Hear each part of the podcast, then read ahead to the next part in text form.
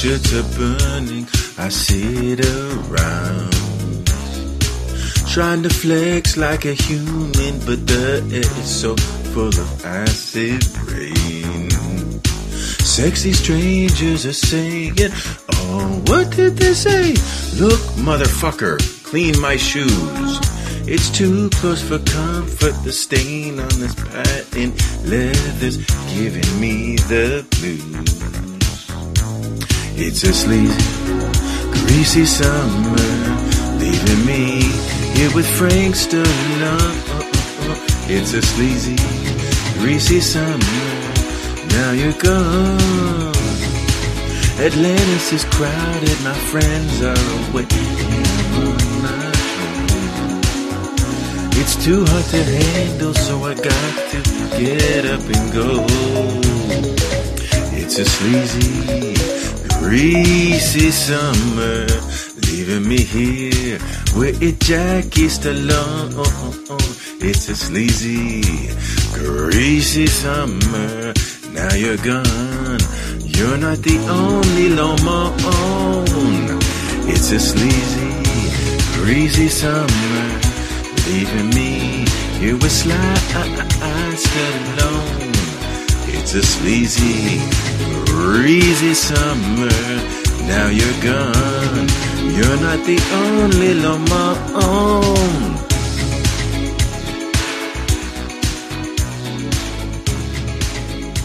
Welcome to Sleazy Summer, the Gentleman's Guide to Midnight Cinema. I am a Speedo wearing Large William.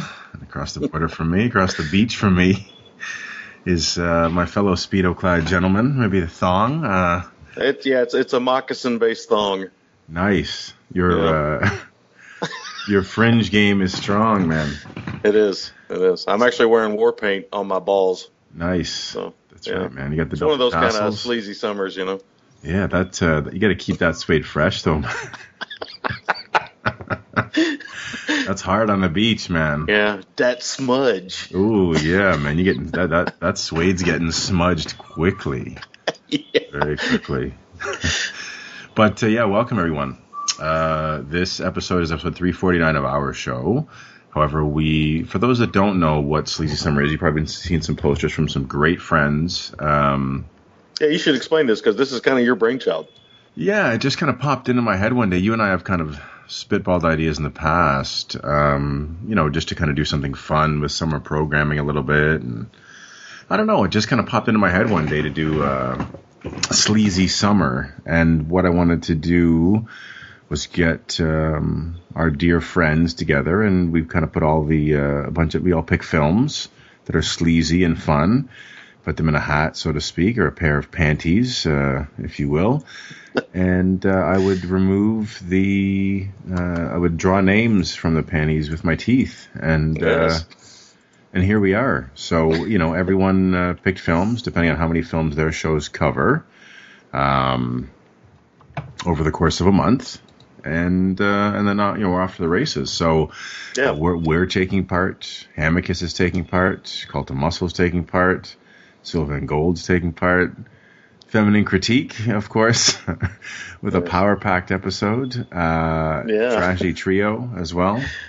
Yeah. Um, Shows that we, you know, it, it's it's it's a promotion between friends, but it's also a promotion for maybe, you know, some of our listeners. We have a pretty high listenership. Like, I'm not bragging, just saying we have a pretty high listenership, and maybe it, you know, it pushes some people to check out shows that we think are very like-minded to us.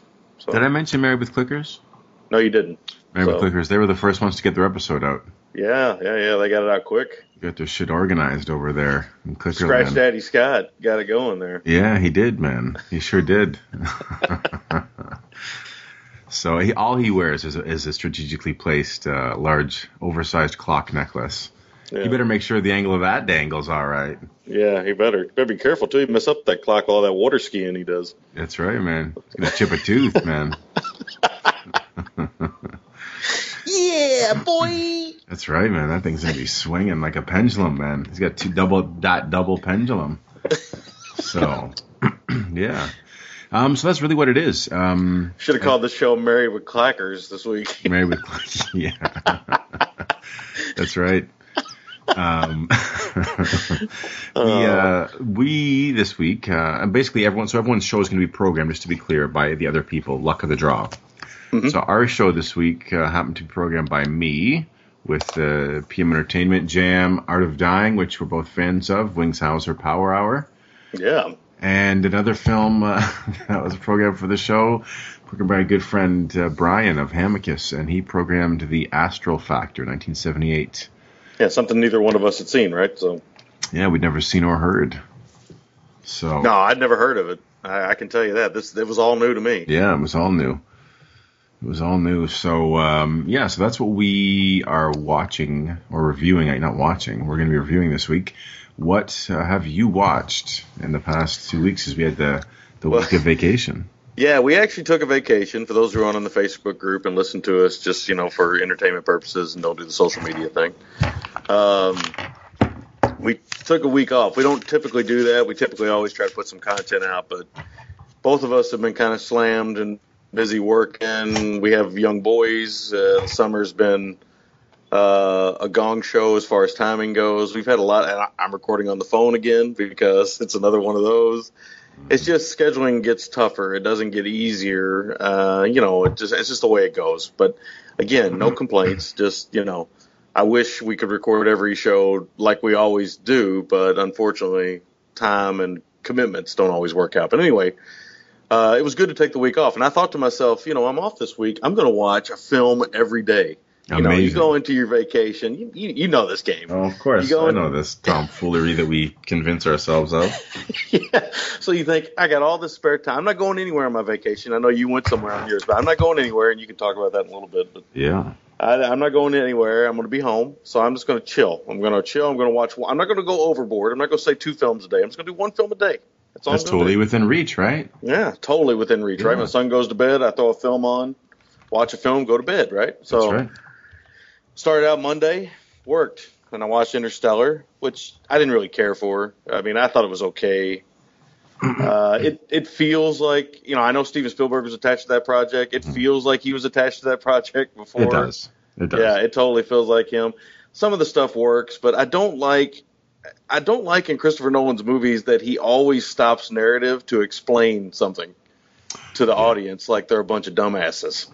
I think, uh, yeah, the bookshelf stuff is where I really it lost me. I, I think he's um, aesthetically, I think it's a fine film, and I give him marks for having his heart in the right place. It feels like he's using these this really grand scale to work out some very intimate things, um, Mhm. Yeah, yeah. And you know, Oh yeah, the, the subject matter is totally interesting. it, it's poignant. You know, and Yeah, I, I think some of the space stuff on Earth is, is clumsy, but the space stuff is really well shot. Yeah. But it's just every time they're they're approaching something in space, they stop to pick up a post-it note and say, "Okay, let's say that this right here is a wormhole." Okay? Yeah. And let's say that this and then they, they move the narrative forward. And then they say, "Okay, let's say my fist is a black hole." Okay? And then my joke on Facebook was the next, you know, the next tip is, okay, Matthew McConaughey bends over and he says, "Let's say this here is a butthole." Yeah, You know what I'm saying? And I'm just like, right. you know, come on, stop explaining yourself and move along. I know you want to get some ideas out there, but that movie's three hours long. That's unnecessary. it is. Yeah, it's a bit bloated. I mean, I would have been fine with two and a half, but I Yeah. mean, it really wears out its welcome in that last half an hour. And I don't know. I mean, I don't think it's bad, but I don't think it's great either, right? Uh, I, think think, you liked it a little bit more than me. I did get the emo- the emotional stuff. It, it gets pretty good. It get, there's a few Yeah. poignant moments with like the video calls and stuff, and Yeah. I think when you're looking at the passage of time and how he's trying to convey that, and when you Mhm. scale it back to you and I always talking about the passage of time with our children and loved Yeah. ones, and and how he uses that as kind of to represent that. I think there are some strong things, but I do think yeah, it's a little bit overstuffed. I liked it. Like it's again, I, I saw it in the theaters with my dad, so that kind of adds a little bit of the movie magic Yeah.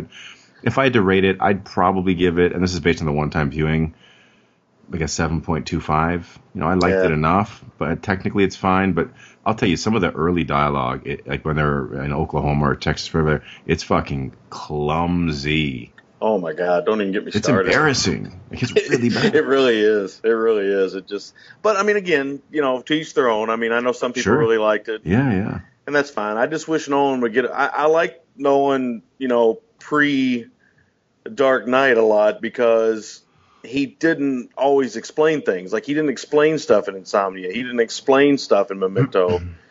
he let the story explain itself. And it seems like since he's become this big budget filmmaker that he feels the need to explain everything he does. And that Inception was the same thing for me. It, it was it was, you know, I'm going to show you all the rules and this is really cool effects and stuff, but I'm going to show you all the rules Mm-hmm. And then so that way, when we break the rules, you you'll you know you'll you'll see this blah blah blah.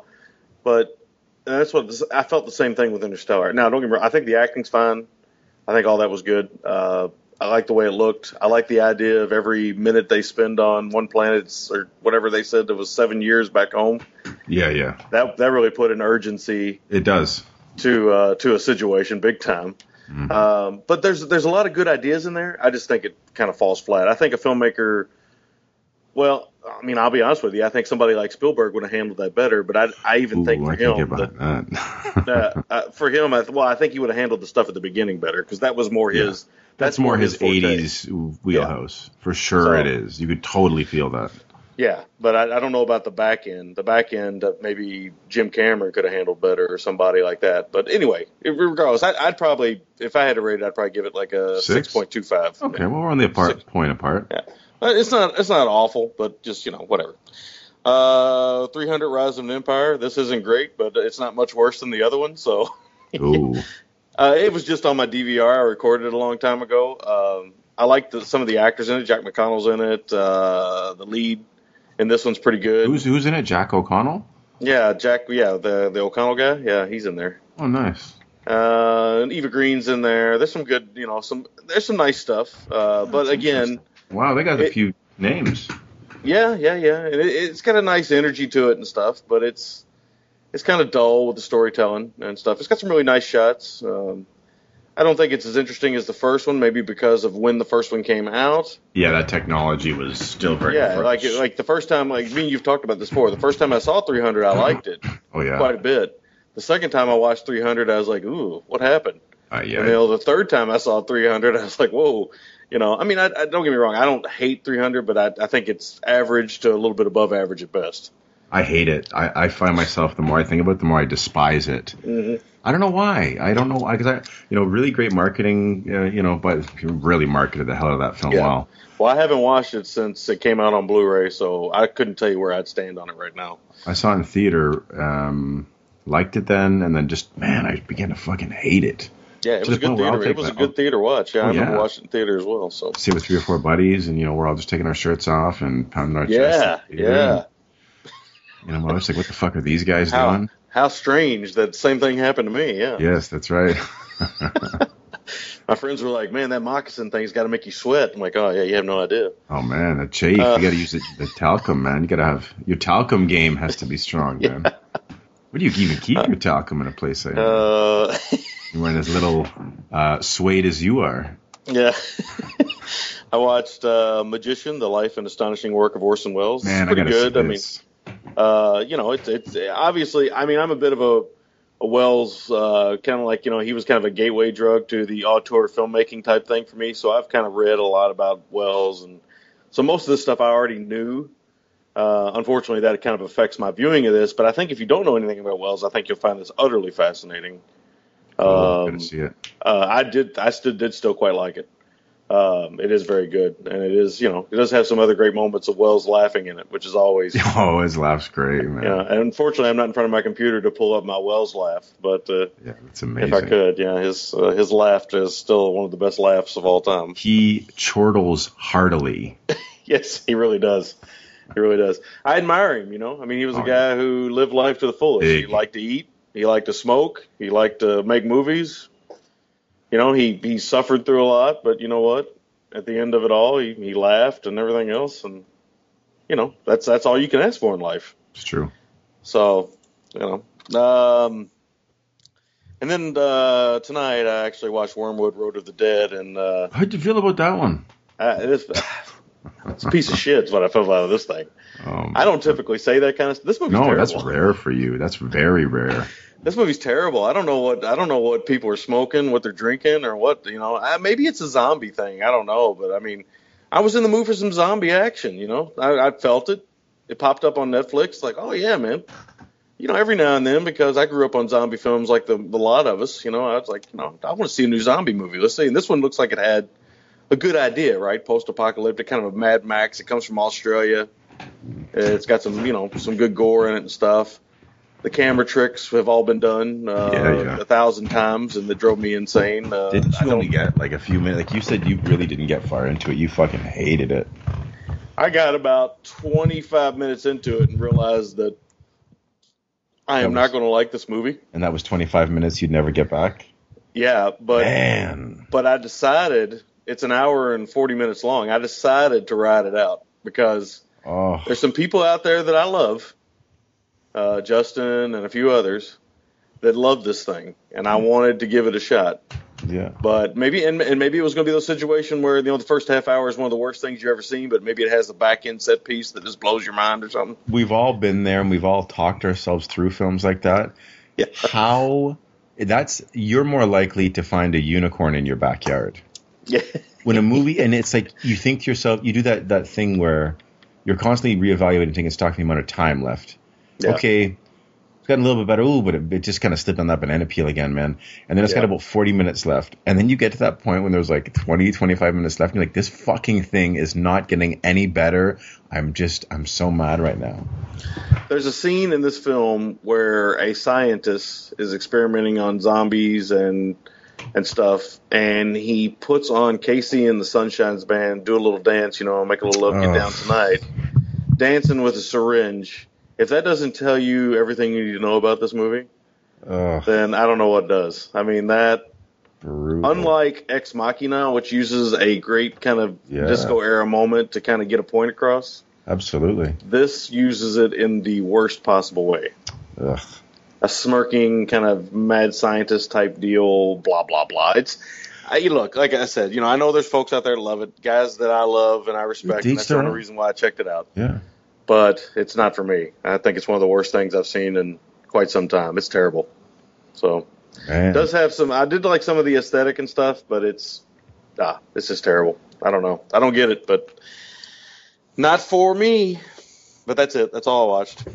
nice That well, uh, that week of one day, one movie a day. what did it turned work out four to? movies over two weeks. Yeah, brother, I hear you, man. It's been yeah, it's been a, a slim summer. We're into August, and I'm still counting movies towards July. but. better nix that.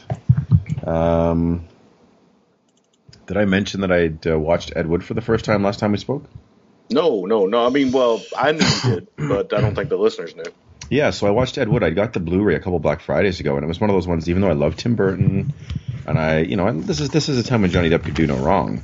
Um, I hadn't seen it, and uh, yeah, so I put it on, and it's it's excellent. Um, Yeah. I think that Except for that uh, Vincent D'Onofrio, that Orson Welles uh, dubbing. oh yeah, That's that's some. I mean, surely they could have found somebody that could have done a better Orson Welles impersonation than that. yeah, yeah. He looks the part though. He does look the part. Yes, that would be. Yeah, when he gets a little older, it would be great to see him do an Orson Welles biopic. Yeah, totally it will. But this is great. Um, Landau slays. He just slays, and uh, you know it's it's really wonder. And I got to say, man, I think I told you, you and I spoke about this. I think um, behind closed doors, but man, I fucking love Lisa Marie. Whether she's a Martian or like Yeah. a cunty uh, cable horror host, oh, Yeah, I don't care what she is. I love her too. She's dynamite. Um, yeah, but Landau steals the show. You know, I got I got a weird thing with Bill Murray, man. Sometimes I'm just not in the mood for his thing. Like watching this, like, man, you, you're like you're like Denzel. You, you just you know you're you do Bill Murray all the time. Yeah, he's just Bill Give me Murray, something yeah. else, Bill. Yeah, You know. yeah, I, I like him in that. I feel like that film is kind of like the beginning of the second half of everything that Bill Murray's The done. deadpan, dry wit kind of. Yeah. I feel like Yeah. every little part he's done in every film after Ed Wood has been the same thing. Yeah, too cool for school, and it's too bad because you know we're gonna get some tomatoes thrown at us for that. But I got to just t- calls it like I sees it. Yeah, no, I think he's a fine actor and He's stuff. fine. I just don't think you know, he's. He's got to stretch stretch his legs, man. Yeah, I, I just don't. You know, I just. I think he is smart business wise, and I think he knows what to do, and and he- works And he's, just he's enough. working that angle. Yeah, he works just enough to be able to play golf almost Yeah. all year all year long. Yeah, and then like and you know what? I admire him for that. yeah, he works. I'd, It, yeah. I'd like to be able to work just enough to get by and enjoy what I enjoy the most, and not have to work most of the year. But yeah, but he's also not in my good books because he's a Bears fan, I think. So yeah, well, he's yeah, he's That's Chicago everything fan. Yeah. Chicago, but it's it was that thing where I just I get so tired of like, oh, Bill Murray showed up in someone's fucking wedding photos, and it's like, Yeah. man, come Well, on. actually, I think sadly, I think that stuff's more interesting than the film stuff he does. Yeah, it's it's crazy, but it's funny because when we were just talking about him, I was I said he's got to stretch his legs. In my head, I you know, in one of those instant sort of split second things, I was trying to decide between saying stretch his legs and spread his wings. It was a good thing I I didn't say Bill Murray's got to spread his legs. yeah.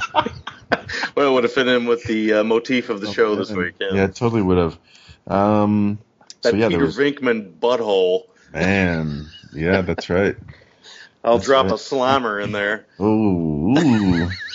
Gobbling up them hot dogs. Yo, Nathan's man. Oh yeah. Um, then because I was on the way to New York, I wanted to watch a very New York film that I love that we talked about reviewing a few times, but I just wanted to see how it held up because it was going to be in this neck of the woods. So I put on Spike Lee's Do the Right Thing. Oh yeah, yeah. We have talked about doing reviewing that, Yeah. haven't we? The Blu-ray doesn't look great. Uh, it looks okay. Um, Mhm. It's got a lot of really good special features, though. I don't I don't know if those were ported over from a special edition or not, but it's got some really good insight into the cinematography and what Spike was going for. And Didn't they Um, get a Criterion release originally I, I don't know, it might have, but on you know, DVD? I'm, see, I'm I'm thinking it may have gotten a Criterion. Well, I know it got a Laserdisc release, but I don't know about. Uh, yeah, I don't, I don't know. I don't think it ever got a Criterion Blu-ray. Maybe they lost the rights to that and they put it up. Maybe they ported those features over. Yeah, but it's a good disc as far as special features. Um, it's got reunion interviews and stuff. I still really like it quite a bit, but some of it feels a bit intrusive in the like. Some of the the cinematography to me, like I was, I was watching with my wife, and she goes, she goes, is he intentionally trying to just shoot everything at this bizarre Dutch angle? You know, Yeah. it's it's inter- it's very. Con- I th- feel like the film feels very conscious of what it's doing and very aware of it. Like some of the monologue stuff. Um, Yeah. But then again, I also feel to give cr- Spike credit, we're how many years past that when that's been done a lot since then. Yeah, So yeah. I think. Well, that's it. I think it's a film of its time. It is very much, but I feel like its heart is, is absolutely in, its, in the right place, and it's an Yeah. important film, and, and I do still quite love it. Like it's Yeah, still that film and Boys in the Hood are films of their time. Yeah. but they are still quite poignant. At the same time, you can look back at them in a little bit and kind of go, you know, you can kind of cringe at moments and things like that. But I still think both of them are very important films. Yeah. They are, man, and I, I still think it's very important that Rosie uh, gets that ice cube, man. Yeah, she knows. She knows what I like there. Yeah, She's. I need uh, that on my moccasin right now. Yeah, you, I bet you do, man. You're, it's already smudged enough. It's not going to be any more smudged. Yeah, So that's good. man. that Uh, shriveled coin purse. yeah, with a single bead, man. What color is the bead? It's like a mood bead. it's white hot, man. Looks like a small turtle shell right now. yeah. um, next up, I want just random. I, you know, I, I often think to myself that I must, from the outside, look like a humorless fuck, but uh, not a humorless fuck. That's overstating my my opinion. But I don't watch a lot of comedies and a lot of stand up. Yeah. Um, but I watched for some reason. I was tired, but I wanted to watch something. I didn't watch anything in forever, so I was on Netflix and I put on Todd Barry, the Crowd Work Tour. hmm And I don't know how familiar you are with this guy, but um, he went around and did this tour. He went with no material, no written material. He was just going to work off the crowd and, you know, and just that was to be the whole tour, like twelve city tour. And uh, it's it's pretty funny, man. Like I, I laughed quite a bit. Um, Barry's clearly very talented. He's got a good rhythm. Um, I would seek out more of his stuff, and it's only about 70 minutes long from what I recall. I don't think as a f- documentary they maybe captured it as well as they could have, but Right. The strength is in the subject with this. Okay. So he's really good, and it, it's it's definitely worth a watch. It's it's good stuff. Uh, next up was last night, and uh, I don't know what I, I had this one for a while, and you know kept meaning to watch it, and uh, put on Atlantic City, the uh, Louis Malle. Oh, yeah, yeah, yeah, yeah. I haven't seen that. I, I saw that back in the VHS days. I haven't watched it since. Yeah, Lancaster. Lancaster's great. You know, some of his late cycle performances, I find them really poignant in kind of the same way that I find John Wayne's performances poignant late in his career. Yeah. It's a guy who was very vibrant, very physical. You know, he made a lot of war films, a lot of spy films, a lot of kind of. He was kind of like a thinking man's kind of a sensitive, tough guy in some ways. Mm-hmm. You know, he was you know this paragon of masculinity, and you know, just to see him old. And I think in some ways, the like his casting and his performance does feel very meta. This guy who's in Atlantic City when Atlantic City's run down and it's it's a shell of itself, and he's been left to kind of dog sit and like rub this old woman's feet, and you know, it's it's a good film though. And Susan Sarandon's young in it, and uh, she's puts in a good performance.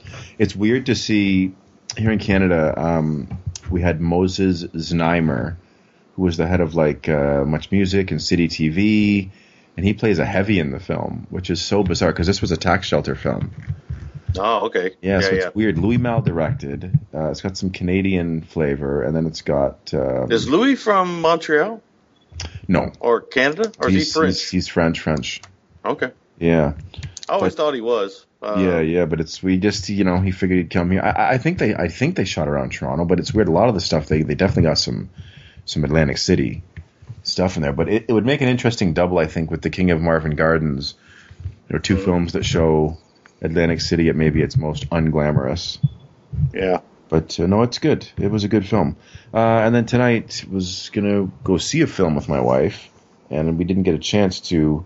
Um, the kids went to bed late, and you know how that goes. They just they Yeah, didn't. I they, do. They came I know exactly how Yeah. it goes. Yes. Yeah, they they didn't want to sleep, and by the time we got them down and everything else, and I thought taking them for a swim would tire them out, but just tired me out. and uh, Yeah. you know, that's how it goes. But anyway, so we ended up just staying, and I was like, look, I want to put on Spring. takes place in Italy. Everyone loves it.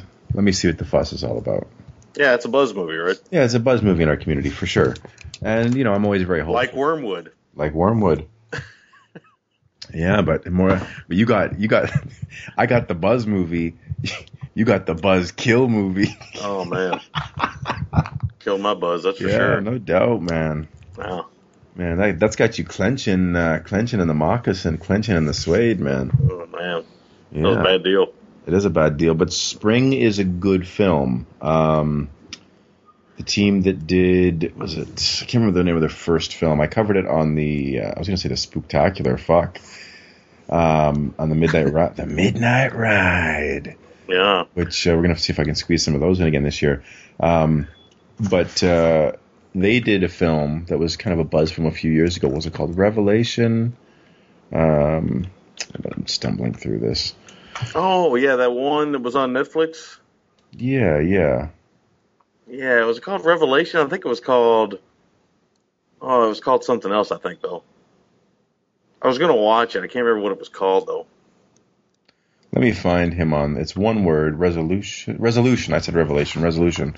Okay, there you go. Interesting film. Now this is an interesting film. This got a lot of buzz out of TIFF last year. Mhm. I remember reading about it. I thought, well, I don't know, and I didn't end up picking it. got a lot of buzz right through. It's still buzzing. Now it takes place in Italy, mix of a love story and kind of a creature film.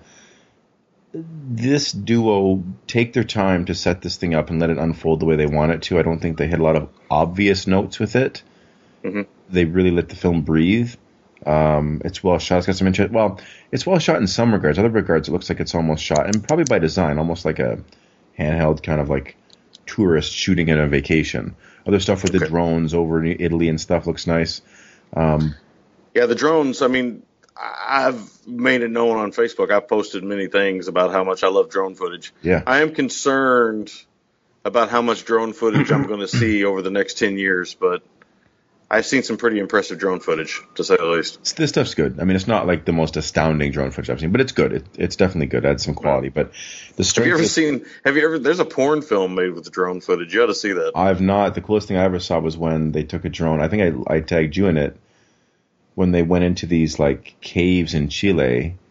Oh yeah, yeah, yeah. I This- watched that. That stuff was amazing. It's incredible. Yeah. Yeah, they did it there. They've done it at. Uh, also, they've done it at uh, what call it? The. Uh, oh, why am I drawing a blank on what it's called? Uh, the Russian nuclear disaster. Oh, Chernobyl. I've seen some of that footage. Yeah, that's pretty insane too. Yeah. Yeah, no, it is. It definitely is. But the strength of this film is they let the film kind of breathe. But the two leads are really likable. Lou Taylor Pucci, who's a good young actor. I don't think he's a world beater, but I think he's a likable young actor. He was in e- the Evil Dead remake. He was in Beginners. I think he might have played uh, Thing's son in Beginners. Um, I don't know. I haven't seen Beginners. What plumber's son?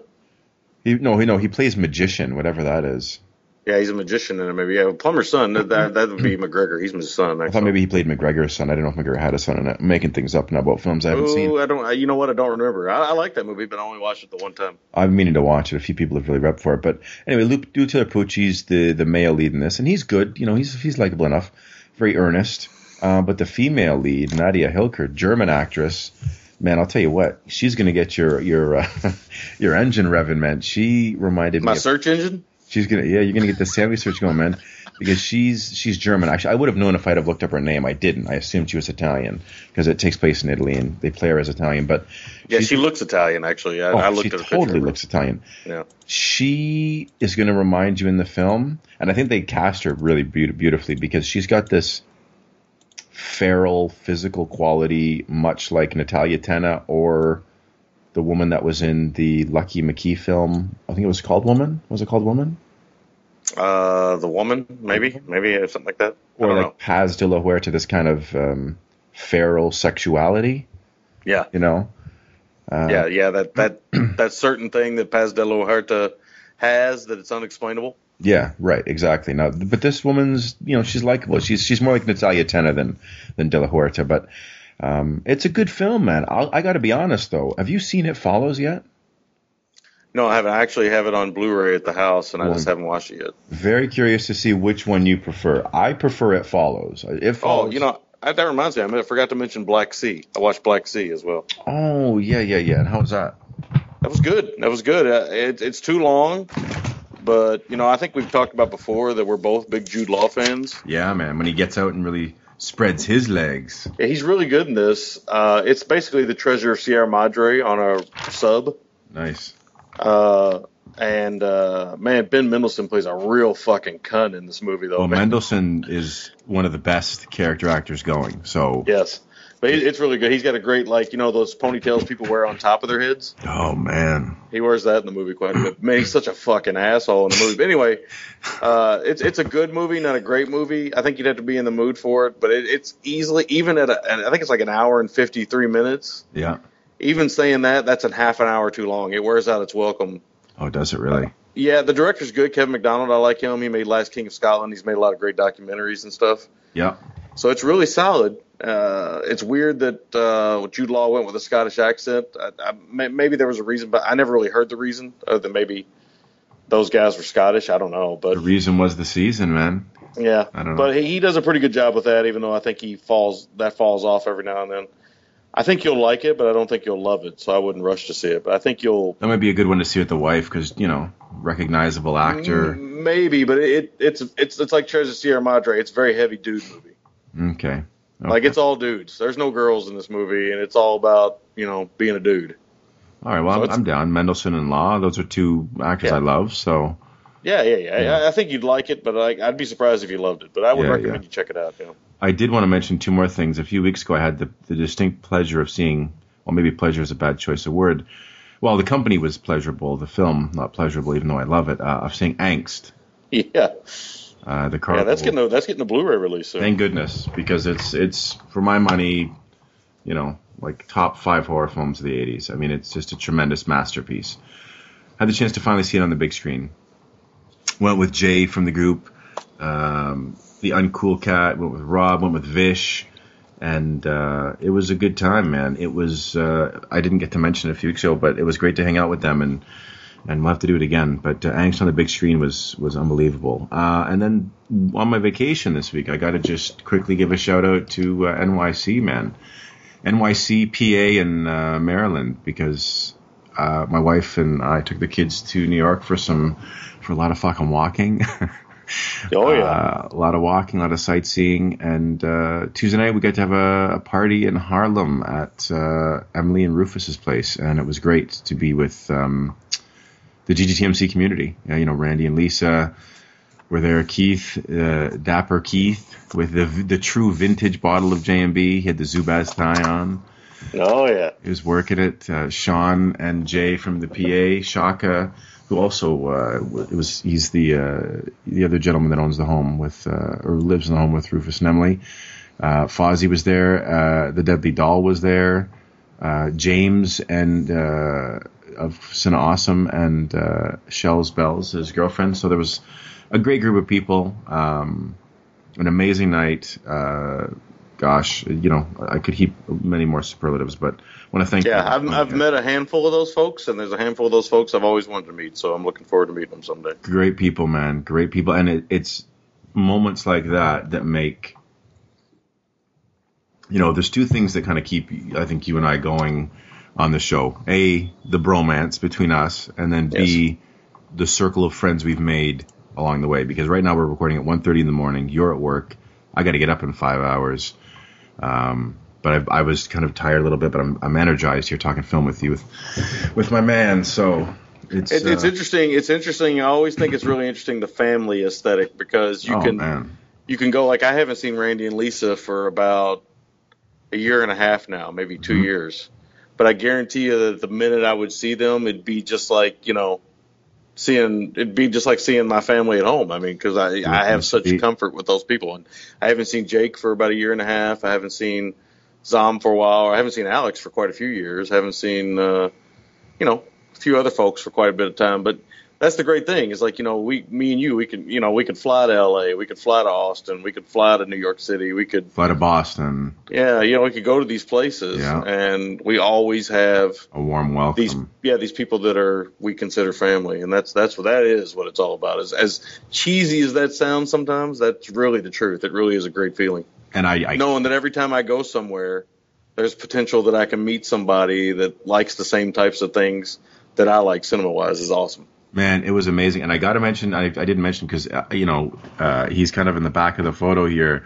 Uh, Joe Yannick, oh, I've said his last name. I don't think Joe will mind, but. Um, Man, what a great group of people, man. Like just, you know, to eat and have a couple drinks and a couple laughs. And the crazy thing was I've never had my kids at any kind of party before other than like one for kids where I'm like the awkward giant at the party.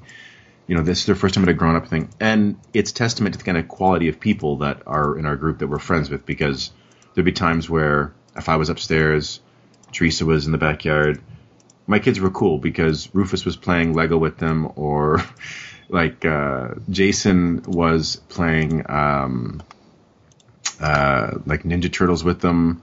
So, Nice. You know, Shells was, I mean, it was just, yeah, it was super cool, man. Super cool. Well, I mean, that's kind of the future of these hangouts a little bit. I think we know that the future of these hangouts. So you know, it's good. Nobody got sloppy drunk, and no, you know, if my kids weren't there, I would have, I would have, and it wasn't a Tuesday night, I would have got a few more into me though. Yeah. Yeah, my my- wife's always a concern. Always like, what do you think is going to happen? I take Landon to one of these parties, going to get a golden shower or something. Nothing like that's going to happen. But then I think, well, if somebody gets shit faced drunk, it could happen. So yeah. No, well, luckily enough, it's always such a quality, quality group of people. I'm always amazed at the quality of human beings that that we end up with. Like, yeah, because you know you got to quality think. human beings. Yeah, because I go to a lot. I've been to a lot of parties in my life. I don't go to a lot anymore because I'm always busy. But uh, you know, I've been to a lot of parties where people drink and fights break out, and Ugh. uh, girls' tops come off, guys' bottoms come off, all kinds of craziness goes on. Yeah. But all of these folks we've met through the podcast, outside of Zom, nobody's ever taken their clothes off in front of me. So uh, it's, No. it's pretty interesting. It's amazing. Yeah, it's it's just amazing. Um, yeah, I, I could I could go on and on. I really really could because like just it's so good. It just melts my heart to see how many amazing friends we've made uh, through. Well, what's interesting is is we keep making them. That's that's Yeah, the part it's that just blows, insane, man. blows my mind. It's just insane. Like if it's just. Yeah, and my wife gets it. I mean, she's totally on board. Like she loves the community. She knows how many amazing people are there. You know, because she's been doing enough of the events now and and seen what it's all about and seen you know seen these people interacting with our kids and you know it's just uh, yeah it's the best it's the best and I, and I got to get uh, get you we got to get I said man I was talking to Sean I said we got to get Sammy we got to get the uh, the power Yeah, up I'll get up that way. I haven't been up that way in a long time. yeah definitely man definitely but uh, that's all I've watched uh, and all you've watched I think we're gonna take a break and what one do you want to uh, talk about first here Um, I don't care. Uh, I know I'll have more to say about one than the other. But- yeah I don't know which one you want to do first. It's up Um, to you. let's do Astral Factor first Okay. Okay, we're going to take a short break. We're going to switch our swades, and uh, we'll be right back. Hey, this is Scott of Married with Clickers. Tune in to hear my wife Kat and me discuss all sorts of movies. We'll cover everything from The Lost Weekend to Weekend at Bernie's, from The Big Sleep to Big Mama's House. Well, maybe not Big Mama's House. And the great thing about Kat is that she's not afraid to speak her mind. And would you be surprised to hear he was nominated for Best Actor that year For that film? for that film? But don't take my word for it. Just listen to what the Gentleman's Guide to Midnight Cinema has to say about our show. Oh, it's a husband and wife show, and they discuss movies and stuff. Yeah, a very wife husband show. High praise indeed. So come find us at marriedwithclickers.libsyn.com. It will save your life. Or maybe just help you kill an hour.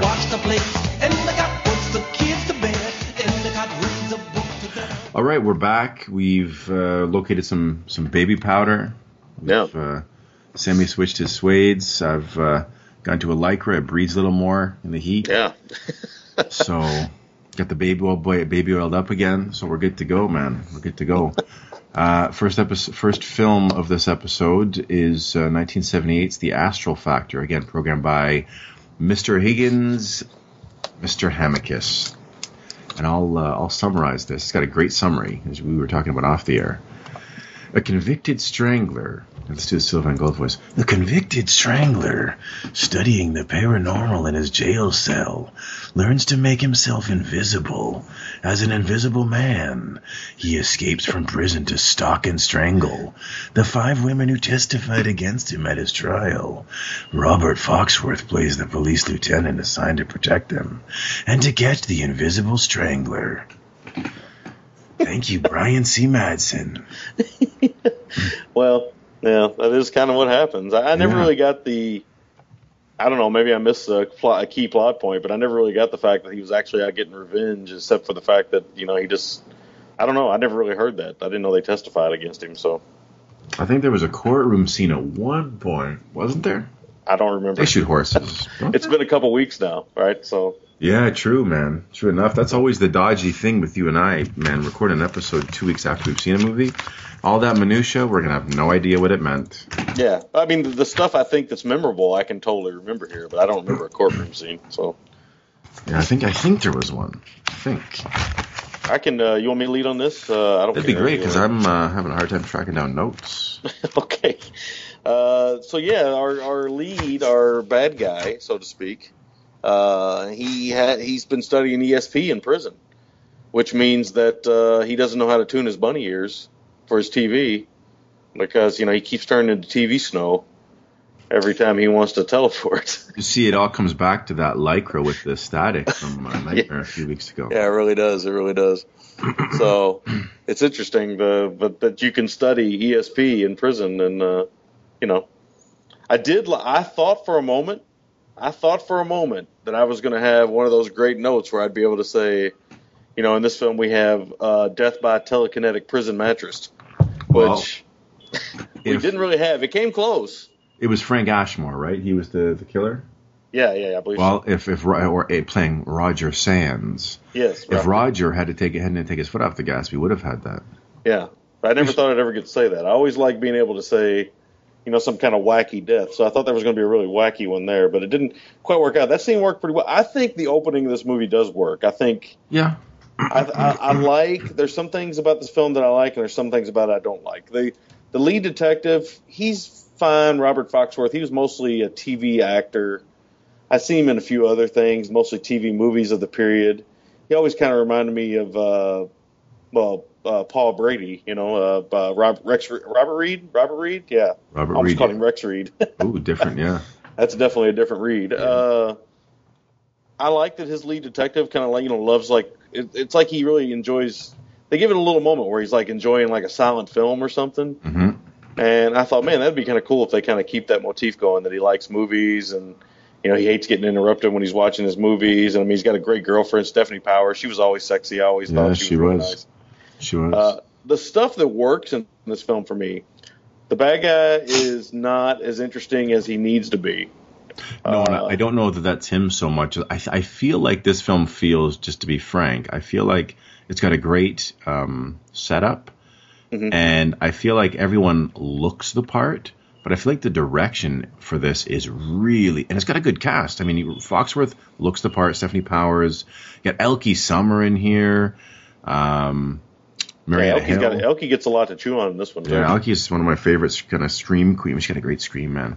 Um, you know, but I just feel like it feels made for TV, and and jo- uh, John Florea and Gene Fowler were the directors. They Well, uh, then there's another uncredited director, Arthur C. Pierce. So that I think right there and then you you see what the problem is. well, you do, and I think you also get guys that worked pretty much exclusively on TV, which gives it a TV feel. The fact that the film. Um, in a lot of ways, you know, I think it has the potential to be so much fun and so sleazy, but it feels very chaste in spots. Yeah, yeah. where it could have been, uh, you know, it could have really ran with it. Like, you know, you could have had like a little bit of Shocker, a little bit of uh, Invisible Maniac. Uh, Well, I think you know we talked about this a little bit right before we started recording, but I think that you know like Verhoeven handled this better in Hollow Man. yeah, This ability to you know if you have the power to be invisible and you take advantage of it in a bad way. In that movie, you know you have rape, you have. Uh, dogs being killed. I mean, it's just a nasty movie in a lot of ways. It's Yeah. not a great movie, The Hollow Man, but it is nasty. So very interesting. Anyway, I- did like the relationship between Stefanie Powers and Foxworth. I thought that stuff Yeah. really worked. They really seemed like a couple that was. You know, she's kind of aloof in a kind of a great way. Like he, he leaves to because he gets called in for murder and he leaves, and she says, "Have a nice day" or "Have a nice time." yeah. Which- was kind of funny. Uh, and then there's a great moment where she makes a cake that looks like it's made out of rubber, yes, and he has a Yeah. beer with that cake, which is that's a bad move right there. that's a terrible move, man. That beer, beer and chocolate cake. Come on, beer get- and any sweet is just dreadful because the sweet is going to make that beer taste so skunky. yeah, yeah. That's almost as bad as brushing your teeth and drinking a glass of orange juice. Yeah, yep. Or nuts and gum, as we always say, right? Um, Nuts and gum, yeah, that's right. Beer So and chocolate the- cake together at last. yeah, we get uh, we get uh, the introduction of a, a, a police uh, kind of a, a partner, and I'm going to do my impersonation of the partner right now. Hang on, ready for it? Yeah. You hear that?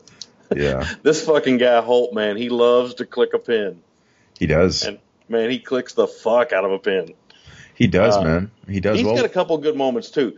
I think that this is where, like we said, the direction. I think the story of this is good. I think the actors are good. I think um, everybody is slightly interesting. yeah, they are. I and think that's the, the, direction of the film. Yeah, I think the direction of the film, and I agree with you. This thing's a mess because everything here is has possibility to be very, very good, but it turns into. Well, I mean, it's just it, they're- the stalking scenes are not that great. There's no tension. kill- They feel flat. Yeah, the kills don't feel great, or and they don't look great as much as they should. No, and they feel it's again very tame. Yeah, yeah. And and there's really good scenes with good writing and stuff. I mean, there's a scene here where Elke Sommer offers to make a salad to Foxworth with a special sauce. Let me tell you something. If Elke Sommer offers to make you a salad with her own special sauce, you do not pass that up. Yeah, absolutely not. That's another one. Elke Sommer isn't my type, but something about her, man, drives me wild. Oh no, she she is She's sex, sex, personified. man. She Yeah. totally is. Yeah, But could she- you- you, you could bottle that up, Oh, you know. You Can would you- have a oh man, you'd have a she's yeah, she's dynamite. But can you imagine just to give this thing some energy, like you hand it over to like Argento in the 70s or you give it to just it's someone that worked a lot in that era. Even someone like just someone that was going to go for it, man. Even like Richard Donner or someone. Well, that's You the know. weird. Yeah, that's the weird thing about this movie. It has some truly bonkers moments. It does, but they- they're just served like they're I served mean, the so flying, flat the flying cold. bust and the chandeliers and shit. I with the don't- that- shootout. Some of that stuff's ridiculous. That shit is fucking wacky. And we should say this is on YouTube. It's a beat ass print, but it's on YouTube. yeah, yeah, yeah. If anybody wants to watch it, it is on YouTube. Or you, yeah, you Um, imagine, yeah, if someone, yeah. There's, there's, I think there's a lot of capable '70s kind of workman horror directors or genre. Yeah, directors. including including the fact that it deals with mommy issues, which is another, you know, Oh, thing okay. that was becoming kind of uh, popular at the time. You know, I got a great doctor in here who sounds like a a very like nasally Ronald Reagan. He, he seemed these people remind him of his mother. Yeah, You totally, know, kind of. totally. and uh, you know another one of those doctor scenes where he explains the whole motivation of uh, the the killer uh, type thing. yeah, Uh, it, it is weird how silly it is uh, at, at times. I don't think that's a bad thing though. I think they should have maybe they should have went for like horror comedy more in this one. And I think well it, it feels like two different well it is two different filmmakers we know that but possibly three but that's what it feels like too. It feels like moments that the characters are having fun and interacting and there's jokes. It feels like that's one filmmaker and then it feels like there's suspense moments it's another filmmaker. And you know other moments which possibly might be a third filmmaker and you mix that all together. The other problem with this movie is the story is slow. It it's a longer movie than it needs to be and it's slow. It, it moves it creeps and oh, yeah, it needs to be shorter and i think foxworth even though he's fine and i like his character I don't think he's a strong enough leading man. Now, I, I think that they were trying to make him one with this film, and he did a few leading parts. And like I said, he did some TV and some things like that. But I think you know they needed a stronger. Well, we always say this. I think they needed a stronger antagonist and a stronger protagonist. I think both of them are kind of miscast in a way in this. I don't think Foxworth's miscast so much. It's just he's I don't know. under directed. He looks Yeah. the part. He's kind of got that like David Warbeck. He Mm, even yeah. feels like the third member, like it would be like Starsky, Hutch, and Barrett. yeah, Like he's kind of got the thing down. But and like you said, I, I feel like there's they do flesh out things. People, everyone's given a moment, but they just don't give it any pizzazz. yeah. It's weird because it's a movie about ESP, which was very popular in the '70s, obviously. Oh, big time. And you know the the telekinetic and all this stuff. You get moments where statues of I don't know Ludwig von Beethoven maybe are flying through the air and trying to kill Robert Foxworth and his partner Holt. You have harpoon deaths and a scuba strangle. If I if I told you there's a harpoon death in this movie, you'd never see that coming because at no point in time does this foreshadow that they're going to be on a yacht at some point, and they're going to have this you know this uh, scuba killer you know, it, it's so weird. It's it, it's just so strange. I don't know. I'd be curious where Brian saw this or how he came across this the first time because this is one of those movies where uh, obviously I'd never heard of it. You'd never heard of it. Yeah. Obviously, we started looking into it as soon as we knew Brian picked it. Um, as you know, we knew what all the films everybody picked was, so we we looked them all up, right? I mean, I know I did. I looked them all Oh, up. Some of them I already knew.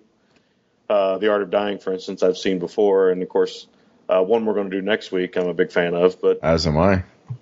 but the the uh, the kind of interesting thing about this one is I I kind of love when film lovers like us and, and all of our friends come across something that nobody else does, and, and you know they ask you, you know, you have that moment where you say, "Hey man, have you ever seen?" You know, the Astral Factor. Let's just go ahead and use that for an example. And I'm like, I don't even know what the fuck that is No. and uh, this is one of those moments. I wish the film was better. I don't know what Brian thinks of it. I'd be curious, but I wish it was better. I think he probably more than anything, I think he appreciates having sort of a dry British wit. I Yeah. feel like he appreciates the absurdity Yeah, well, of it all. I have to think that's what it is. yeah, yeah. I mean, it's a solid premise with average execution. It's not nearly as bad as the 3.5 rating it has on IMDb. I don't think- 3.5's left for some real messy films. Yeah, I don't think it's that bad. I think at the worst, this thing's just like slightly above average.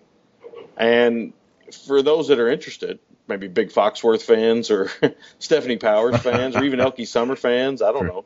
Or even just fans of the absurd, like this harpoon and the scuba death, uh, the bust and the flying, the kind of haunted house kind of, you know, stuff on strings, really wacky, Yeah, really old like school wacky people- practical effects shit. If you like seeing sort of struggling actors act um, with no one else in the room, Yeah. then this is your kind of film.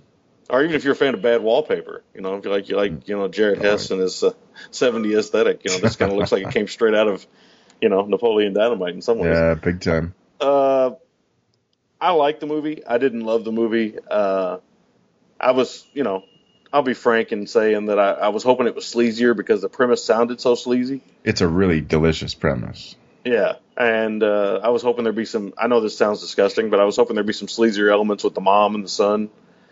Uh, well, I, I don't need to explain that any further because you started laughing, so I know Yeah, exactly. You know exactly what I'm talking about. yeah.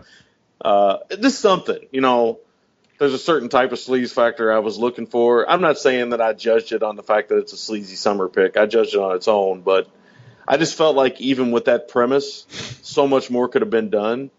And I don't know if it's because I don't feel this was made for television, but you know, it almost kind of feels like it was because it doesn't kind of go for that stuff. I mean, It totally. yeah, you get Elke like it. Sommer in a bathing suit, and yeah, you get Stefanie Powers with no pants on, but and you get to see her ass, I think, at one point. Yeah, but that's all you see. Yeah, but I mean, and, and, and that's great. That all works and stuff, but I think the problem is is that the premise isn't isn't the premise isn't lived up to, right? I mean, it, because we just think we know. I just think like Verhoeven with the Hollow Man, he took that to the darkest primal instincts of male sexual fantasy. Okay, I can't be seen. I can do whatever I want. You take this warped mind and you do these awful things to people. Uh, I'm not saying it's right, but I'm saying that's what he's he's taken that primordial, you know, animal instinct that the male psyche has, and he's kind of really kind of throwing that in your face. And I think Verhoeven does that better than, well, just about anybody. Yeah, Um, you know, mankind and its kind of inhumane treatment of each other. I mean, he's he's one of the best, right? So, I I think if you had those type of moments in this film, then I think you'd have a a pretty great like underseen gym. So yeah. No, I, I would agree with that. that that's all I got. All right. Um, Astral. Okay, we talked about uh, it's kind of being a new wavy kind of shocker, um, and our astral projector goes after the poor man's no talent, Curtis Mayfield. yeah, He, he gives Yeah. him a warning. Uh, he's got these amazing sparkly eyes, yeah, he's got the starry eyes. the yeah. starry eye, and which is what's amazing about like the early sequences of his abilities. I wish we had to see more because I think near the end he just mostly just he's invisible, but we get some great kind of fun, almost like Sesame Street level stop motion Yeah, where he cracks the dude's glasses. he uh, drops his books on his head, I think, and he smothers him with a mattress. then he kicks him with his desert boot. So he that's gets the put other in, thing. It's it's that you mentioned that it is interesting. I think the guy that plays the bad guy is fine, He's fine. but I don't think you see enough of him. I think he's yeah, you mostly- literally don't see enough Yeah. of him. I think he's you know mostly an apparition. I think that's to the film's detriment more than anything. It's almost like that. This, and I say this later on in my notes, but this is a genius way for you. Like, if you want to go to the Godfrey Ho School of Stretching a Dollar, Oh yeah, you cast, you know, Richard Harrison, let's say, as this kind of villain. You get him to shoot five or six scenes, and then you just have him throw sh- hi- him, quote unquote, throw shit around the room. Right, it's a way to stretch that uh, that cameo, man. Um, yeah, and he studies the supernatural, and uh, it's weird, man. The score for this is kind of the, the shimmery, kind of dying Casio keyboard. It's it's very bizarre. Uh, and how about this? Richard uh, or Roger Sands has to be the most poorly conditioned. Um, what's the word? Metaphysical? Is that is that what I'm looking for here? yeah, yeah, sure. I mean, he's just he's so poorly conditioned. This dude is the heaviest breather in the history of invisible person cinema. Yeah, he's a pretty heavy breather. I mean, uh, you know, I've always wondered if it's cold outside, you know, and you're invisible, doesn't that kind of defeat the purpose? Because you know, people will be able to see the steam coming out, right? They'd be like, yeah, they totally would. that's kind of weird. And they should do like that thing like Bazooka Joe's buddy does, and you wear a scarf over your mouth all the time. Oh yeah, yeah, yeah, yeah. That's, that's a good point. that. I haven't had a, I haven't had a bazooka Joe in a while, man. Need to, need to get on that. Yeah, that's right, man. Um, yeah, his his resting heart rate rate must be through the roof. I mean, I thought when you get into like all that Zen mysticism, it like calms everything down, but he's just as Well, I mean, well, the weird thing is, is you got a character that gets into Zen mysticism and ESP, but he's a raging killer at the same He's a- time. So I don't, I don't know if those two coincide to work out. You know, Yeah, that- that moccasin doesn't fit yeah, it's true. at all. it's true. Um, what does it say? I think there's a pretty good intense strangling, and the woman has to act it out like she's being strangled. Which, again, it's fun to see marginally talented actors act when there's no one else in the room acting with them because they're playing off someone who's invisible. Oh yeah, that still to this day the cla- most classic moment I've ever seen of that actually happened in a more recent film, and that would be Mark Wahlberg's performance in The Happening Oh, when when he's talking to the wind. yeah, It is the most hanging your actor out to dry moment I have ever seen. It is so unbearable and uncomfortable for an a, sh- actor. it's a shame it wasn't the fifth wind. Yeah. but yeah, I mean, it It's is so a moment awkward. that I mean, talk about cringeworthy and a moment that Mark Wahlberg in his career.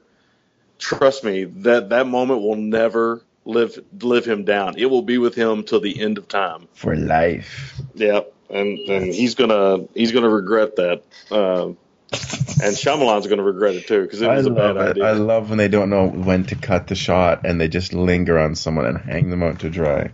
Yeah. Uh, Um, I hope. I wonder if that's on a clip in uh, on the YouTube because if it is, I might post that It's because got to be. it's it's it is easily the most. I mean, I felt so bad. I mean, I like Mark Wahlberg. I'm not his biggest fan, but I do think he's fine. Mm-hmm. Um, and you know, I, I enjoy most of the movies he makes, but uh, lately, less. Lately, I don't think I've enjoyed as many as I have in the past. No, he's he's kind of yeah, he started out a little stronger. He's kind of fallen Yeah. by the wayside for me now. Like now, when I see a Mark Wahlberg film, I'm not really super. I'm just like, ugh. Yeah, I mean, even like that remake of the Gambler just didn't even look interesting. No, me, right? no so, interest. Zero, zero, zero. So, but up until the happening and stuff, I was still enjoying his films quite a bit. And uh, again, it's not his fault. That's that's Shyamalan, but still, No. I like it's, a, uh, it's a bad deal. I like the happening because it is it is so like I can't believe this got made and I can't like it's it's gonna I'm telling you it's gonna be like Exorcist two for us. oh yeah, no, no, yeah, I mean no, I it's totally agree. really out there. Yeah, I and it's totally got agree. it's got a few amazing scenes visually, like the scene with the construction workers falling. That's an amazing scene. yeah, the opening of the happening is amazing. It's strong when you get him like, do, you know, talking to like plants and things. It's like um, it's like that Stevie Wonder album. What's it called? Something uh, the Life of Plants or something. There's scenes where he actually runs from the wind, and he can actually. Yeah. It seems like he actually predicts when it's going to turn. That's Uh, that's a know. gift, man. That is a gift, let me tell you. That's a big gift. Um, but I agree with you. I think it's I think it's a generation's Exorcist two, and they don't even know it yet. they don't. But trust me, I'm telling you, I'm on board, man. I've been on board since day one. It's so fucking ridiculous. Um, That is the power of a filmmaker who's had a lot of hits. That's what that is. Absolutely, because they're like, you know what? We have blind faith. You've made us so much money with these other films that we were unsure about. This kid, he sees this, and I don't want to spoil it, even though everyone's fucking seen it. Um, you know, uh, this other guy, and you know, comic books, and you Yeah. know, it just you got aliens, the and aliens. blah blah blah. I'll tell you this, and I haven't seen it since theater. I really liked Signs. yeah, Signs. It- It's good. probably my favorite of his. yeah. Well, my favorite's Unbreakable, but Signs is close. really liked Signs. It was a shame, man. Joaquin and Mel before Mel went off the deep end, and two actors I really love. Yeah. But uh, what does this say?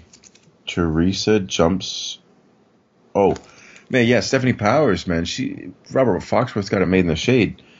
Because much like Teresa does for me, she jumps on his back in a fur coat when he gets. Oh, yeah, work, yeah. man. That's good. That's good. But yeah, the partners you mentioned this. The partners are likable enough together. No real style or pizzazz, but that's more a directorial thing, I think, than anything. Mhm. Um, Well, I like I like that the whole character's obnoxious, and that Foxworth, even though he hates the whole character and really doesn't want him, he still, you know, just like you really would in real life when you work with people you can't stand, you make do. You know, you Yeah. make do with it, and you still try. Yep. I, I like that they do that. I like that he's obnoxious, and at the same time, they still work. And you know, again, I think all the characters are interesting in the film. I just think the film itself is I'll give him not that thrust. interesting. Elke Sommers given a bizarre. It feels like she's trying to do like a Nigerian warlord accent at one point. I don't know what they were going for. If she's trying, they're trying to make her like South African or something. Uh, It's rough, man. uh, Um, she's Swedish, right? Yeah, I want to say she's Swedish. Oh, quick question, man. And I and I know you know who she is. Who's your favorite Elkie? Elke Sommer or Elkie the Stallion? well, that's uh, you know, that's apples and a very large orange. yeah, that sure is, man. But uh, yeah, I like one more for the purpose she serves, yeah. and I like the other one more as an actor. So you go ahead and figure that out. Yeah, man. I, I'm with you. I'm with you. I don't think Elkie the Stallion's done any film. Well, she might have done some film, some verite, if you will, baby. Yeah, yeah. I mean, there's some video, right? I don't know if there's any actual She's living on Film. video. of her. I'm actually kind of surprised nobody's kind of used her in any way, shape, or form. Maybe a few hip hop videos. Yeah, yeah. I know who Elkie is. Yeah, it's weird. She's she's. I think she's had some bad plastic surgery, but some of her early uh, early work was inspiring. Um, yeah, inspiring. That's the right word. Yeah. yeah. What did I say here? Someone makes out hard with a wire. I don't even know what that means. I don't even remember what that is. Yeah. But again, it's been two weeks, so I don't remember a wire. Yeah, I don't know. Oh, maybe, but the shootout with the cops when like the invisible man's throwing shit at them and the shindig. That stuff's fun. That stuff's ridiculous. It is. It's I wish totally there was more of them going for it like that and just yeah. It's you know, it, yeah. Mexican That's what I'm saying. lunacy or Italian lunacy. Yeah. yeah. Oh, totally. One of my notes is it does feel in those moments it's almost like watching like Ghost House or something like that. It it's totally does. It totally insane. At that point, you say to yourself, just keep going for this because you, you don't have anything else going for you. You gotta you gotta go for the craziness. Yep, Take it all the way over the top. Just just true. go for it. Take it to the limit. Yeah, re- remake this movie. Put Nicolas Cage as the, as the lead detective, Yes. and then uh, I'm trying to think who would be who would be a lot of fun. I'll have him as the lead detective and have Crispin Glover as the bad guy, That'd be fun. and then you know get a great kind of another kind of crazy wacky actor as the as, as the as the uh, partner, and just let those guys just turn them loose. Are, we gonna get Bu- Busey as the bad guy? Oh my god, that would be amazing. Oh man, That'd be amazing. that would. Be. I mean, of course, my dream film would probably have Nick Cage, Crispin Glover, Gary Busey, Timothy Carey. Uh, oh, maybe maybe Hy Pyke and a few other crazy Hy Pyke actors. would bring the thunder, man. yeah, I know. because as, as you know, some of my favorite actors of all time are the ones that you know they just do not give a fuck. They go for it. They don't care what the hell they're doing. They're going to go for it. Oh yeah, yeah. But uh, let's get into make or breaks. Uh, my make or break is the scene with the stuff flying around and going crazy. I really like that scene, and I, actually I was giggling more than I was. I mean, obviously I wasn't terrified, but uh, I think I don't think that's what they were going for either. It wasn't a spooky scene. But No. I love that these two cops go into this house and stuff's just flying around all over the place. At that point, you know, it's just like, what the fuck? Uh, my MVT is the characters themselves. I can't single out one over the other. I think Foxworth's fine. I think Holt's fine. Stefanie Powers is fine. Elke Sommers fine. The the bad guy's fine. He's not given a lot to do, but he's fine. Uh, everybody's fine, but I mean, I think that the actors are better than the material. So I, I think the yes. yeah, the customer interaction is probably my MVT because I do think the customers were uh, the customers. The I was wondering where were- you're going with that customer thing, the customer interaction and stuff. but- Yeah, the the, the character interaction is uh is definitely a positive. Yes, But, agreed. Yeah, that that's about it. Uh, my score is uh, five point five. I, I liked it. I didn't love it. It's a little bit above average. I've seen worse, and I've seen much better. I mean, I really don't have much else to say. It's just, it's there, but there are a few moments of gonzo-ness that I think some people will enjoy. Yeah, agreed. I mean, imagine the same dude that directed uh, the Infernal Rapist directed this. Yeah, something like that. Or like you know, like you said, you were talking about the Italians. You were talking about Argento, people like that. I mean, to me, like this is almost tailor made. I mean, obviously in '76, Argento's making. Uh, what is he making Suspiria in '76, or is he making?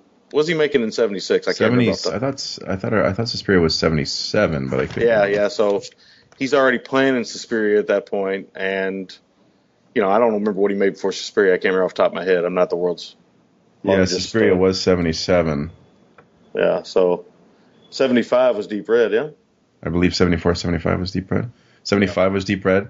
So it was Deep Red, and then 77, then 80 was Inferno, 82 was Tenebrae, 85. So really- he really fucking cranks it up with Phenomena, which we got to cover at some point. So really, his kind of his his kind of golden period really is there, and there for at least for some. For me, not so much, but for some, and certainly the majority of folks, that's kind of his golden period of wackiness and and Argento-ness. Mhm. So you give him some of this material, and yeah, or you give any of the Italian directors of the time this material, and they're going to go for it. They they they would see that this story is moving along slow. Other than other than I don't think Martino. would- I think I don't think he does this kind of bonker stuff as well as like a Fulci or a Lenzi or a De Angelis or someone would or Deodato. No, or- no, he yeah he doesn't really have the.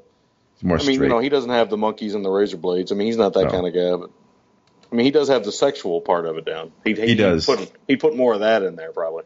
I think what he would need to kind of turn the page would be to shake hands with the chimp.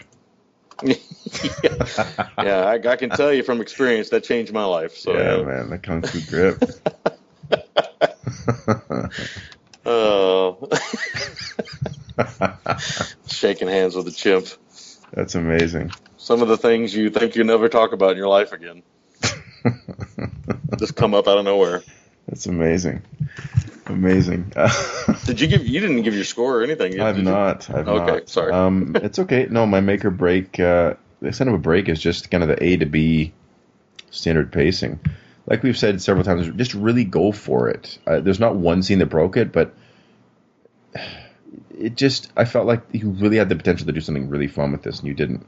Yeah, see, MV that's, that's just what the. I think that's the reason why it always comes back to the Italians for me because it's the Italians. They just always, They fucking you know, they just never. said fuck it. They threw caution to the wind. Just went for it. Yep, they totally do. MVT Sometimes they fell flat on their fucking face. But, sometimes it's a, it's an embarrassing train wreck. yes. in the best possible way because they still went for it. it. There's still an energy and it's still entertaining, which at the end of the day is fine by me. yes.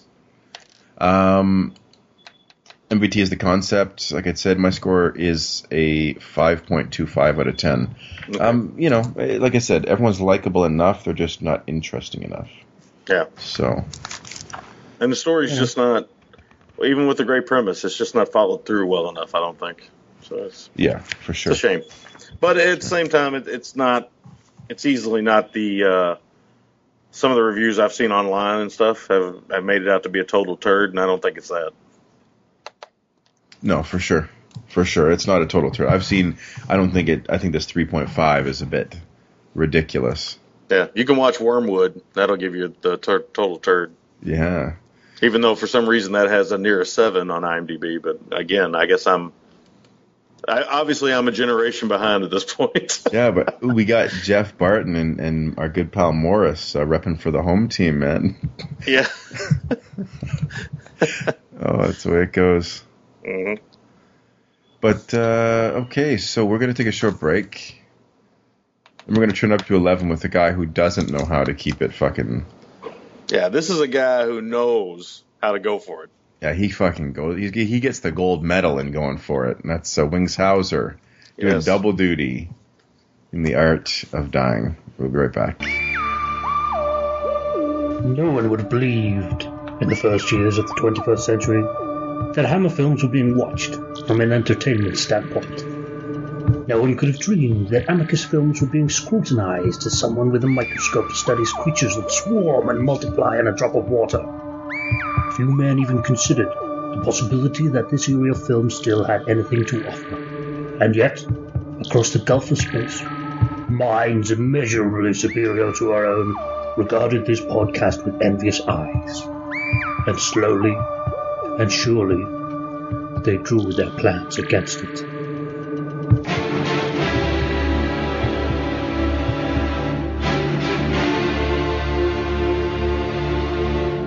The Hamicus Podcast. Hammer and Amicus, and every tenuous link in between. Amicus.com and iTunes. Cheers. All right, we're back, and uh, we've just together come up with the way you single-handedly save the Astral Factor. You get Wings Hauser doing triple duty. He stars as twins with amnesia, one good, one bad, and he directs the film. Yes. And I'm Yes. sold. And he can And even he bring cast- Kinmont. He cast Michael J. Pollard as his mother. yeah. That'd be amazing. That would be amazing. Because anytime you cast Michael J. Pollard, you get the same fucking performance every time. but man, talk about one of the most bizarre actors ever. Ah, he's great, man. I love him. I love him too. I just, it's amazing how much work that guy's gotten over his career. Dude, he's got over he's 112 credits in. Yeah, I mean he's he's unique. There's no other act. You you can't name an actor like Michael J. Pollard. No, you know who I always mix him up with is um Chicago actor that was in Thief that played the heavy. Oh, uh, the guy that we talked about uh, oddly like having sex with or something. I can't remember. um, Prosky, Robert Prosky. Robert Prosky, massaging that prostate. Bob Prosky. that even even though Prosky is much more physically intimidating, for some reason they remind me of each other. Yeah, I I don't know why. Yeah, Prosky. He was in Christine too. That's right. We did Christine. that Yeah, that's right, man. A lot of prosky love, lately. a lot of prostate love lately. so it's good, but uh, yeah, we're gonna uh, we're gonna get into the art of dying with uh, wings. This was my pick. Um, it's uh, I just picked it because it's fun. I want to do something sleazy and fun and ridiculous. We hadn't had any wings on. Well, not we, but wings is someone we love. Cult of Muscle loves. Uh, Sylvan Gold loves. I think all of our friends love wings. Who doesn't love wings? Uh, yeah, especially with the with a beer and some uh, blue cheese. Huh? It's amazing. But either, Uh, either way, either way, I mean, yeah, Wings Hauser. I, ser- I I will contend till the day I die, one of the most underrated actors of his generation. Man, if he ha- if he had someone really vouching for him to get some legit stuff, absolutely. Yeah, I mean, come on, you know, I want like you know Tarantino or somebody to get a hold of this guy, put him. You know, you know how happy I would have been if he'd have been in the Hateful Eight. Oh, Come on. Even if I thought Tarantino, you know, there's some things that an, a director like Tarantino and these some of the great directors can do. I mean, like Tarantino makes Michael Madsen look like a genius actor, and let me which- tell you, yeah, Michael Madsen is not even close to a genius actor. he, he really knows how to dial him in. Yeah, he he makes some awful shit, and he he even in good shit he can be awful. But Yeah, when Tarantino has him, uh, there's just something that you know he calls him one of the coolest actors of all time. When Tarantino uses him, he is cool. But when anybody else uses him, uh, cool isn't always the word I think of. no, Embarrassing is sometimes man, the word I think of. It's rough. Sometimes it's really rough. Yeah. But I mean, yeah, I mean, the the Wings is a guy though who can be cool, can be evil, can he can deliver dialogue. He has some of the most natural ease in front of the camera of any actor that I can think of. You know who who Wings really reminds me of a lot in terms of his what you just said is ease in front of the camera, but also his instant ability to add charisma and chemistry with his co-stars is Burt Reynolds. He reminds Yeah. me of him in that sense. Yeah, The energy Exactly. he brings to relationships on screen, whether it's cop partners, whether it's his love interests, whomever. Yeah, he Okay. has a natural ability. He makes the actors all around him better than they even are. It's true. and it's it's an amazing uh, talent. And he's again, I'll, I'll always say it. I've said it since we covered Vice Squad back in the day. He's one of the most underrated actors of his generation, easily. Yeah, man, absolutely. Let's uh, let's synopsize this bad boy. Yeah. Uh, cinematographer and his assistant, and this is also on YouTube, uh, are attracting aspiring young actors and actors on the PM Entertainment Channel, no less, which has all their Yeah. films. nice. Uh, yeah, very nice. Uh, aspiring young actors and actresses by getting them to try out for their movie. Once filming, the evil cameraman, the evil cameraman, actually kills them. The detective on the case has his hands full, trying to keep, trying to help out runaways with stars in their eyes. and some of the people he knows turn up dead, he takes it personally. And as he gets closer to the truth, his girlfriend is endangered. Man, that is a dog shit plot summary. Yeah, that is. Oof. I mean, it's accurate, but it's it's badly composed. Man. All right. So, do you want me to lead on this? Do you want to lead on it? Uh, either way, I don't care. You can uh, lead. I can lead. I got plenty of notes on this puppy. I should say. I mean, I know you've already said, but uh, I think you kind of said for me too as well. But uh, you know, I, I'm a big fan of the Art of Dying, and I'm just curious at this point to how much you love it compared to me. So, let's, well, let's. Uh, because because I, I mean I, I just have that feeling. I mean, this is a movie you watch with like-minded folks, and you know, that you just have a really great time. Yeah. Now, here's the thing Wings does double duty with the acting and starring. I've also heard that he wrote this film, but Mayer, he took credit for the screenplay. Mhm. So, again, to add to the, the legend that is Wings. Um, He's I- directed a few films. Uh, Yeah? he, he did a few things, I think, with PM Entertainment. Oh So- yeah, yeah.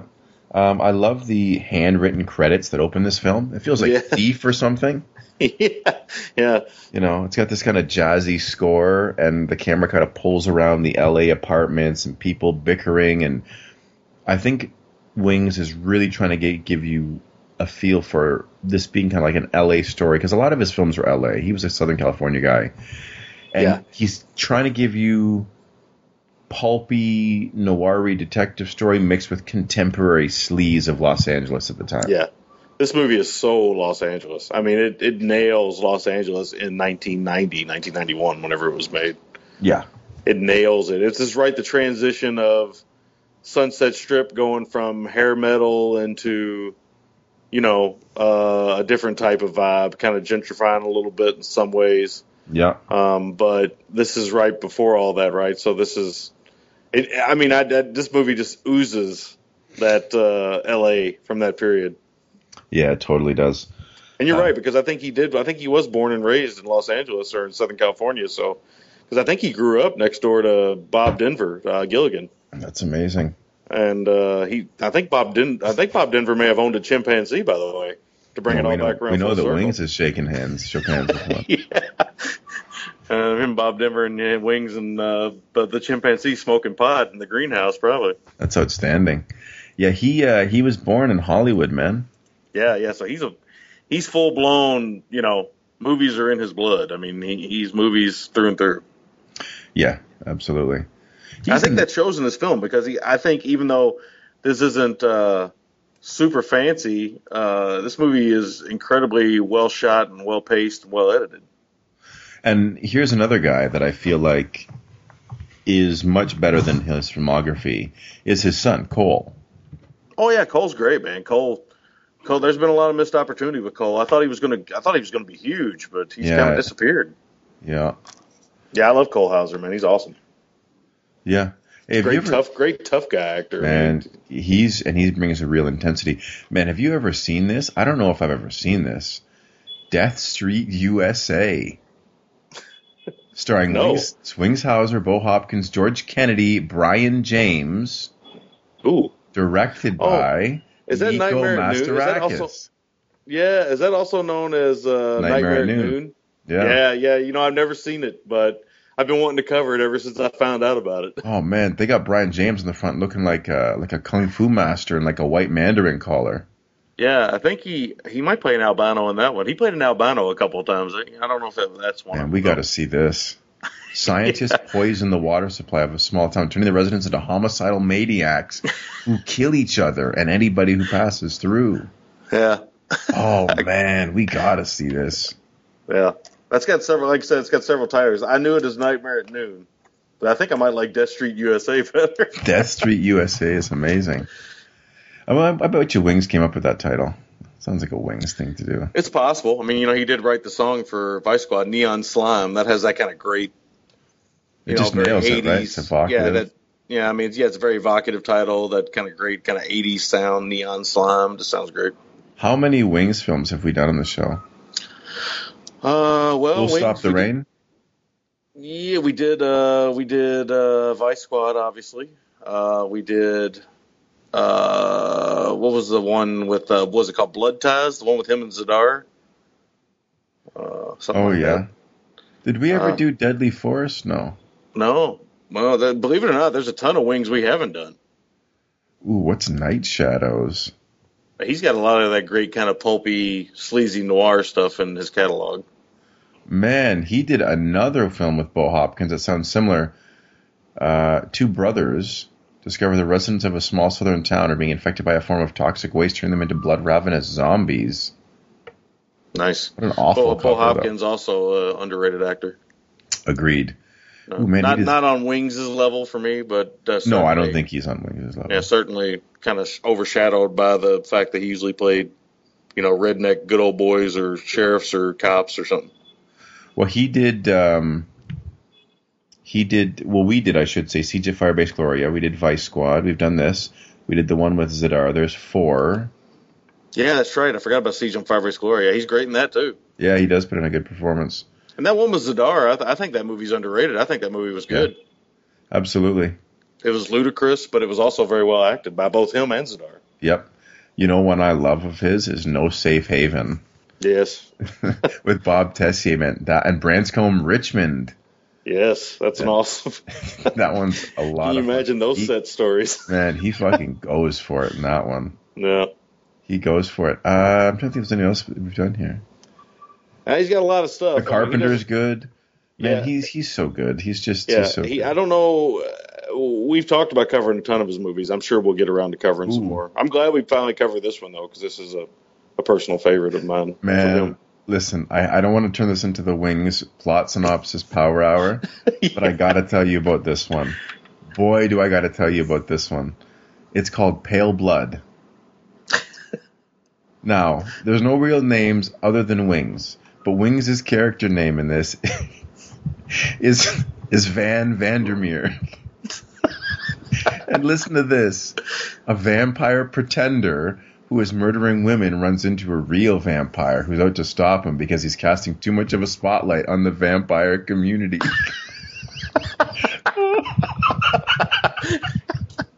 oh my god. that vampire with a sense of morals. Yeah, no kidding, man. He's got that I've never seen Pale Blood. I'd like to Pale say that I've, uh, you know, with a title like Pale Blood, you would think I would seek it out immediately, but I've never. holy fuck. 19 yeah, Wings, Wings, uh, Wings' Oh, it's filmography is a Italian treasure production. trove. It's a treasure trove. It is. It, his filmography, and that's the thing, man. You know, man, they filmed this, and it, listen to this to add to the gold. This thing was an Italian production shot in Hong Kong. Oh man, Dude, the plot keywords vampire, dance club, human bait, jugular vein, computer search. computer search. you would think human bait would be the first thing I would say, but computer search makes me laugh Man, even I'm, harder. fucking, I'm looking this thing up tonight. I'm gonna go- computer search. I'm gonna do my That own ghost computer house revisit there, babe. Yeah. oh, let's see. Oh, this might be it. nice. Man, And it's actually- on here. It might be on YouTube, huh? Yeah, it sure is. Nice. Okay, that's a lot the- of yeah. For those who are not familiar with Wings or uh, want to see some of his films, some of his best work, his best personal work, and some of his best acting, uh, a lot of those films are on YouTube. So check them out. I think even Vice Squad's on YouTube, although you can get it on DVD, I believe, maybe Blu-ray nowadays. But you know, uh, either way, Siege on Firebase Gloria, I think, is on YouTube, and uh, that actually might be getting a release soon. I think, but I don't, I don't know for sure, but. He's always good. Wings is always good. Even in bad movies, he's good. he always has an energy. He always brings it, which is what we were we always say. I think uh, he's also in the Insider, small part in there. Man, that thing might have top to bottom the best cast I think like ever. Oh, the Michael Mann film? Yeah, fucking cast. I I- I haven't seen it since theater, but that cast is ridiculous. It is ridiculous. It's one of the most uh, Yeah, it's one of the most ridiculous casts of all time. And Michael Mann, I've I've read interviews with him. He thinks I know that he thinks that uh, Hauser's also been overlooked. Man, I wish he'd use him more though. I was about to say Michael Mann could use him properly. It's a shame he didn't use him. Uh, yeah, he's tailor made for Michael Mann films. Oh, and you know, totally. like I said, Tarantino films, Michael Mann films. yeah, He's tailor made for those type of films. he absolutely is. Um, okay, so let's uh, let's get to this one though. So really, the synopsis didn't really tell you. the The pull for this film is to see man, uh, oh man, Wings Hauser as a cop investigating the series of killings around LA that are basically copycat murders from that that were basically shot for shot uh, murders from horror film or from famous films, iconic films, Deer Hunter, Psycho, uh, Scarface. Uh-huh. You know, and that's kind of what the the pull is for this. So- Joan of Arc. Joan of Arc, yeah. um, I love early on with Wings that he's got this he's got this like kind of heavy set uh, African American woman partner, and Oh, it just yeah. it feels very natural to me, like the way they're kind of bantering back and forth, and yeah. and Wings is is good enough to give as much as he gets. Like he's willing to give her a little bit. Like she's talking about, um, I think she says to him, she goes, "Oh, Wing, you, need some serious trim." And uh, she talks about she hasn't had a white boy since high school, and and then he goes, "What? The whole football team?" Or something like they're just kind of bantering back and forth. And Yeah. It- like best buddies kind of joking around, yeah, right? and it works well. And it's like this thing of, it's not like the usual kind of two macho cops. It's like him and this woman, and she's she's pretty capable. It's too bad they didn't keep her around more, you know, because I kind of like them together. Yeah, I liked them together as well. Don't don't they get a hot dog before they go in? They do get a hot dog before they go in, and I think in the last movie, uh, Foxworth gets a hot dog and takes it in his car with him. Oh yeah, that's right. That's right. yeah. Um, in this one, there's a big dude in this who's who. I mean, he throws wings around. Oh, that's Tony Longo. He just died recently. He was in Suburban Commando with Hulk Hogan and the Undertaker and stuff. He's tossing wings around like a rag doll.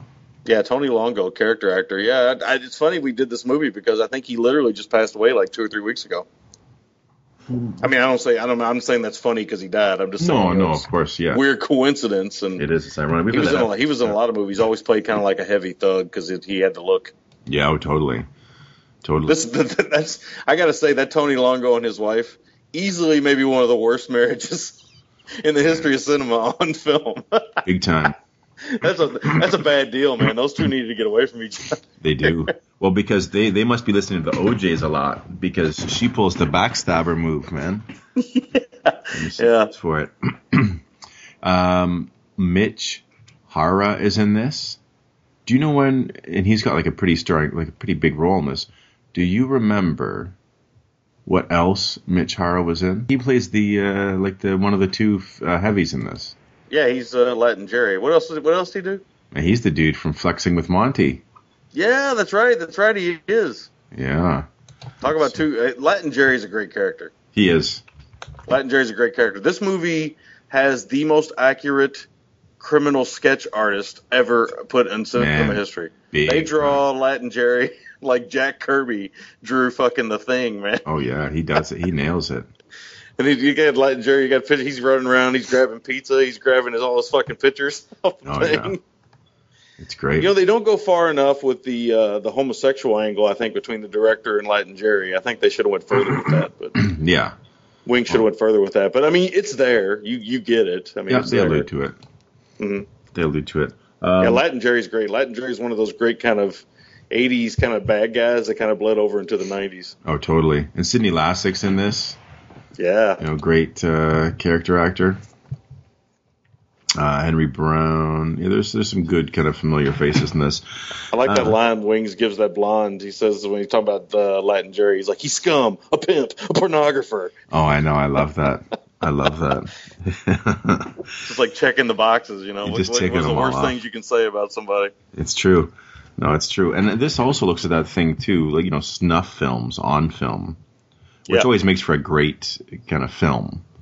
You know, it makes it really, Yeah, because uh, I mean, the urban legend of snuff films is, uh, and arguably you can say snuff films do exist, even though I don't know if anyone has ever been made with the sole purpose of killing somebody on film. But I mean, you can, you know, nowadays in today's society, sadly, I mean, snuff films do exist. There's, you know, beheading videos and and all kinds of terrible shit out there you can see if you really want to pursue it. So uh, I advise you don't. But, Yeah. You know, some people they can't help it. hole to go down. Uh, yeah, it's a ba- it's a bad place to be in. You don't even want to go there. Um, but what's his name? Uh, Mitch Hara's really good, like we said. I think he's great. He's really oily and skeevy, and he brings an energy to the film. And I think Wings kind of pulls everyone up by their bootstraps to say, you know, you got to run with me here. I'm giving it everything. You got to give it everything. Kinmont, I think, is fun. I mean, her material's rather stock, but I think she's fine in the film. She acquits herself Yeah, as well as need you know, be. Interesting. She dated uh, Lamas for a long time, and she was Oh, on yeah. Renegade with uh, him and uh, Yeah. Branscombe Mitchell Richmond. That's right, man.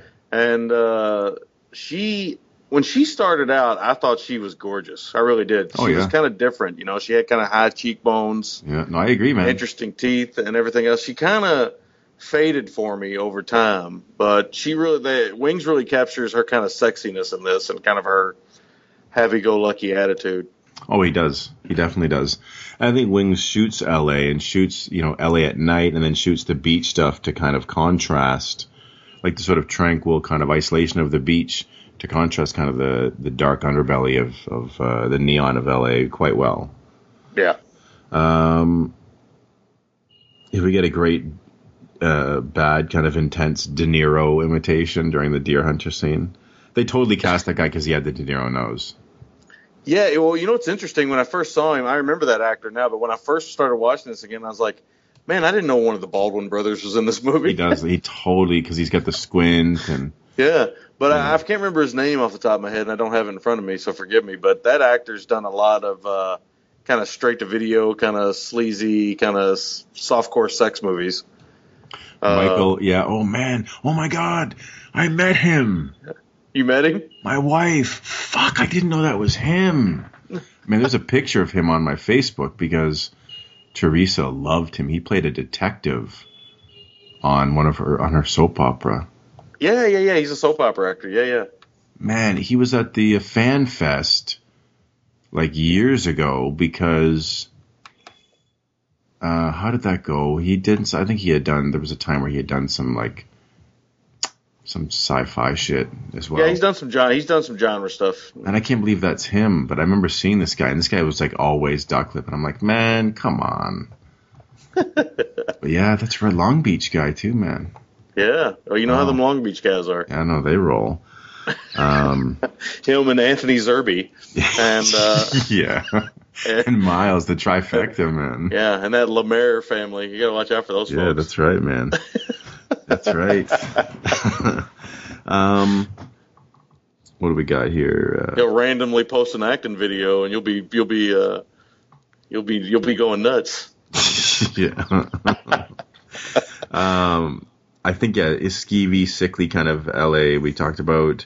Uh, Pollard's good. He's a pro. They make him very kind of bonkers, not bonkers, just kind of Yeah, I, I can't figure out what he is. I think he's supposed to be a psychologist, and then sometimes I think he's a coroner, and Yeah. then uh, I don't know what he is exactly. But I thought, uh, yeah, the two same thing, the same two things. in no other world except Wings Hauser's world would Michael J. Pollard be cast as this character. oh, I know, I know. Um, man, how about that uh, gun foreplay gone too far? yeah, no kidding. She Or how really, about I mean, that? she really takes it to the limit. Well, Wings takes it to the limit with the pull-out spray kitchen faucet, man. Yeah, he does. He's and, the, and the strawberry jam. Yeah, he does, man. Strawberry I jam what. with her raspberry beret.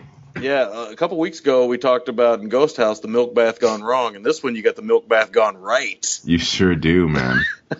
you sure do. And we get the slow mo shower move and the bathtub. See, this is Now that bathtub scene is pure fucking sex. it, it- See, he had done Wings had done a few of those like bedroom eyes films and stuff, and Mhm. I feel like this is exactly the kind of film that I had in mind, you know, for sleazy summer because it's got nudity, it's got fun, it's just rompy kind of, you know. Well, the great thing is, and I'll, I'll be forthright in saying this now, I think the cross-cut murder oral sex scene in the bathtub. I think the the brilliant thing to cross-cut that with going back to Latin Jerry and the director guy hmm and a murder scene at the same time that he's having oral sex with Kathleen Kinmont. Yeah, I think that is fucking brilliant. yeah, it's really good.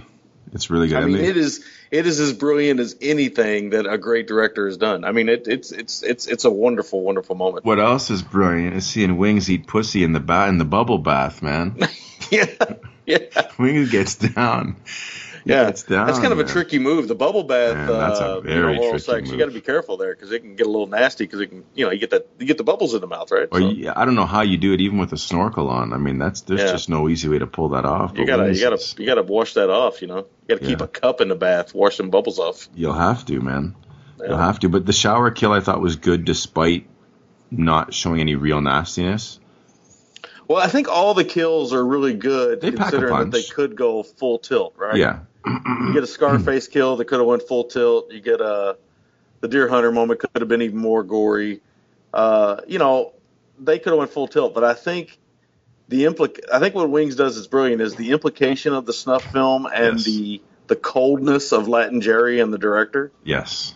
make it nastier than it actually is. You know that it's actually shown to you. But that's a wise thing by a director. Someone with less experience would have tried to shock you by showing you more.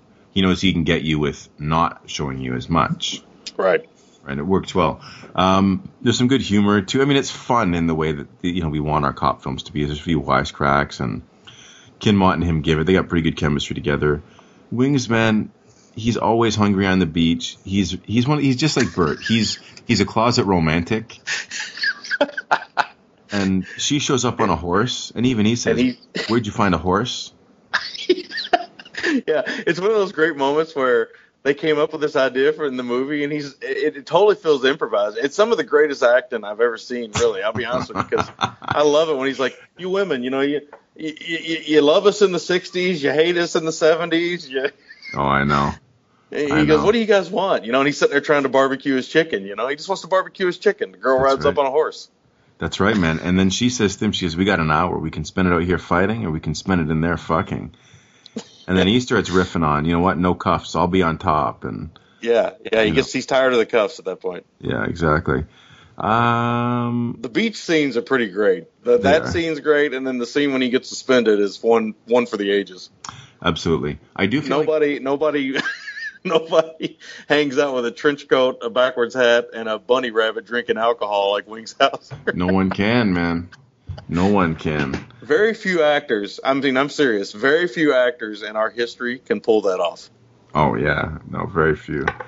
Um, I think that the, I liked uh, Latin Jerry, but I thought that the, like the actual director guy was not as strong.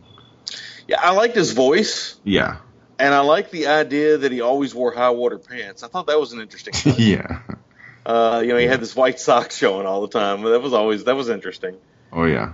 I liked his look and st- I don't know. I I agree with you. Latin Jerry's kind of so over the top that you kind of want that guy to be a little bit more as well. Um, he's he's fine, but he's not as he's not aces. I think Latin Jerry's more interesting, obviously. And Latin Jerry really, oh man, talk about a character that really kind of comes to an abysmal abysmal end. Oh yeah, yeah, he sure does. um, those are all my notes. Okay. I only got a few more things to add. Uh, Wings in this period, man, he really fucking loved those slender tip cowboy boots, man. Him and him and Prince, Oh, dude, man, were the only guys that could rock Totally. those boots properly. totally. Man, he loves cowboy boots, and uh, He does. this one has one of the great angry captains because Wings turns the whole thing on its head by calling him a racist. hmm It's great, man. he's got a black, he's got a black Vintage. captain who's mad at him. He turns around and calls him a racist. It's vintage wings. And the captain's so confused. He's like, "Did he just call me a racist?" Yeah, yeah, yeah. It's good, man. And then English lady, that's actually the uh, that's actually the uh, one of the three Supermen from Superman Two. That's the female Zod's uh, female. Oh no way.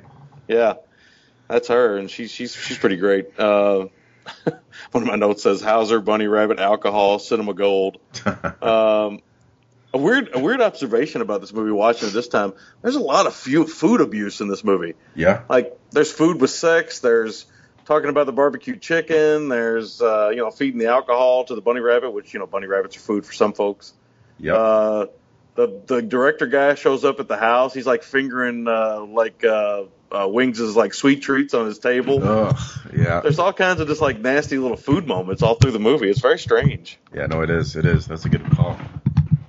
It's just I think that this film it, it was like a love letter to L.A., but also a love letter to pulpy film noir films for Wings Hauser. And I, I mean, I got to be honest with you. I think this movie's brilliant from scene one to scene end. I really do. I think it's, I think it's one of the most underseen films of its era. I think uh, more people should see it. I think it should have a proper Blu- Blu-ray release with some Hauser features and some commentary and stuff. I think Wings Hauser should be celebrated more.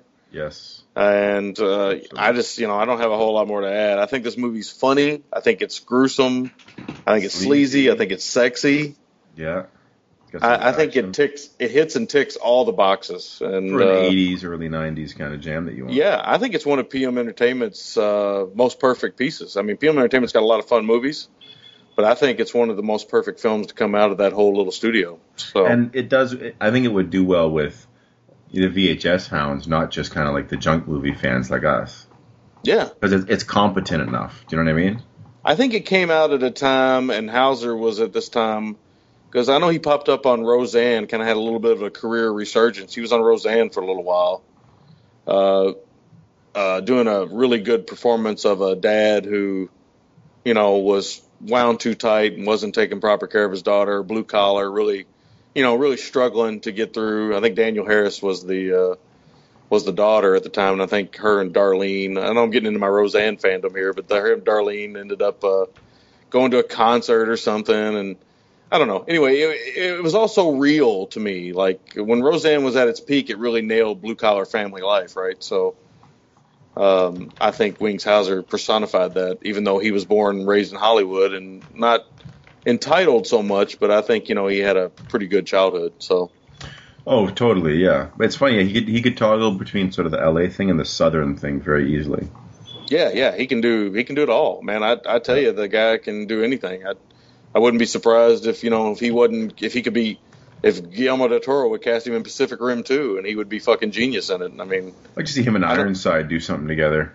Yeah, I mean, th these he's just one of those actors like Ironside, like a lot of these actors we love who are just great actors. You know, uh, actors who, yeah, occasionally show up in bad movies, but you know they're just as good to me as you know the De Niro's and the Pacinos and all these actors we celebrate.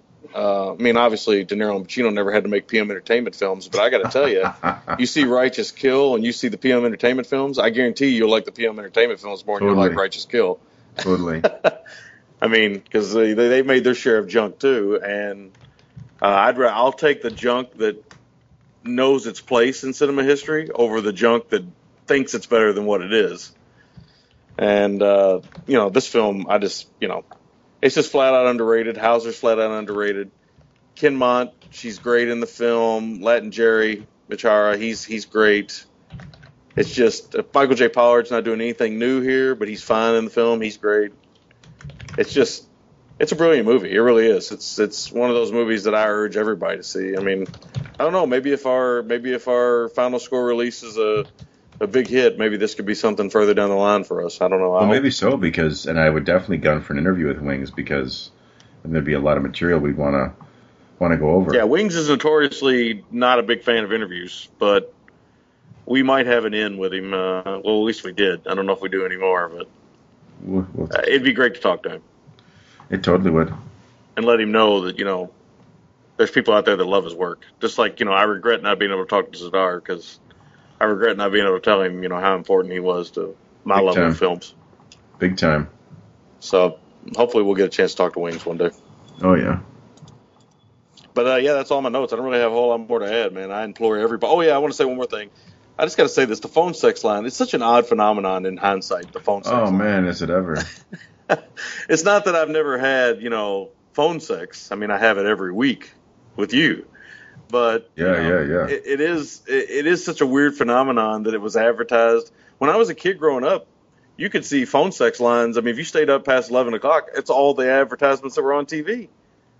And they didn't care what fucking age you were. You could call in and say you were 18. We used to go over to friends. This is a shitty thing to do, but we used to go over to friends' houses, you know, when they had parties or whatever, and we'd get on their phones and call the call the phone sex lines, you know, and just fucking have a blast, you know, being 14, 15 year old kids talking dirty to these girls that are probably, you know, sixty year old women.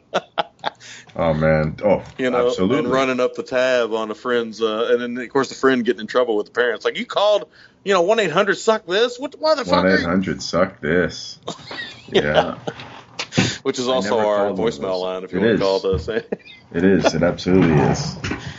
One You eight know what? Ours is one eight hundred suck that. Yeah, one eight hundred lick this moccasin. yeah. Suck But yeah, that's all my notes, man. Let's get into make or breaks. Make or break is when Wings is shaking down Latin Jerry. Yeah, Uh, sweet. Very good, very good. And MVT, come on, Wings. Yeah, there- there's no contest here. I mean, this is Wings. Uh, always with. Um, and I'll take. I'll say for my score. Uh, I'm gonna say a point five. Man, I love this. Nice. I think it's Nice. it's fun. It romps. It it just it's yeah. It ticks the boxes like you were saying. Yeah, it's great. It's great stuff. Uh, I like this film a lot. My favorite scene, make or break scene, that cross-cut murder and oral sex scene. is Oh, so yeah. great.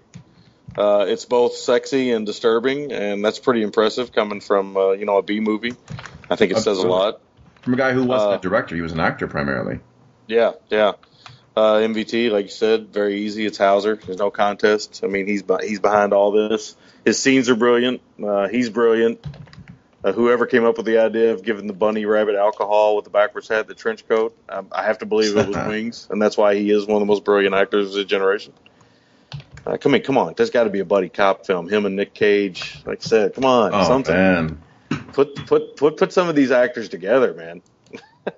Big time. Uh, uh, my score for the film's higher than yours, man. I think this is a gem of its time. I think it's one of the best films of its period and uh, one of the best films for PM Entertainment period. So I give it an 8.5 out of 10. man, I love the art out of I love the art of dying. I think it's brilliant stuff. nice. And I, and I feel like if you saw it a couple more times, I think you'd be up in eight territory. Yeah, well, it's pretty damn fun. It's it's Yeah, I mean you can't you can't really go wrong. I think it it does almost everything right. Yeah. I really can't think of anything it does wrong. No, I know. It's it's it's prime GGTMC fare. Oh yeah, it's pure. Prime, We didn't even talk about the fashion. I mean, come on. which is amazing. yeah. I talked about the slender tip boots, but I didn't talk about anything else. Yeah, no, it's true. And we should say Wings, the master, maybe the master of the double denim shirt and jean combo. He does it. He rocks it, man. Yeah, he might uh, be the master. I mean, i there's there's a few senseis of the the double denim. He never He's really wore the jean jacket that I remember, but he loves those denim shirts. Oh, remember? I think we'd said we'd seen a few films where we were convinced that Wings wore his own wardrobe. What was that one where he has that that hockey the the ice skating make cute scene or meet cute? Oh, scene? that's uh, that's the one with Zadar. Zadar. Yeah, that's the one yeah. with Where I think Zadar. he also that- gets a chair and kind of sits on the ice or something.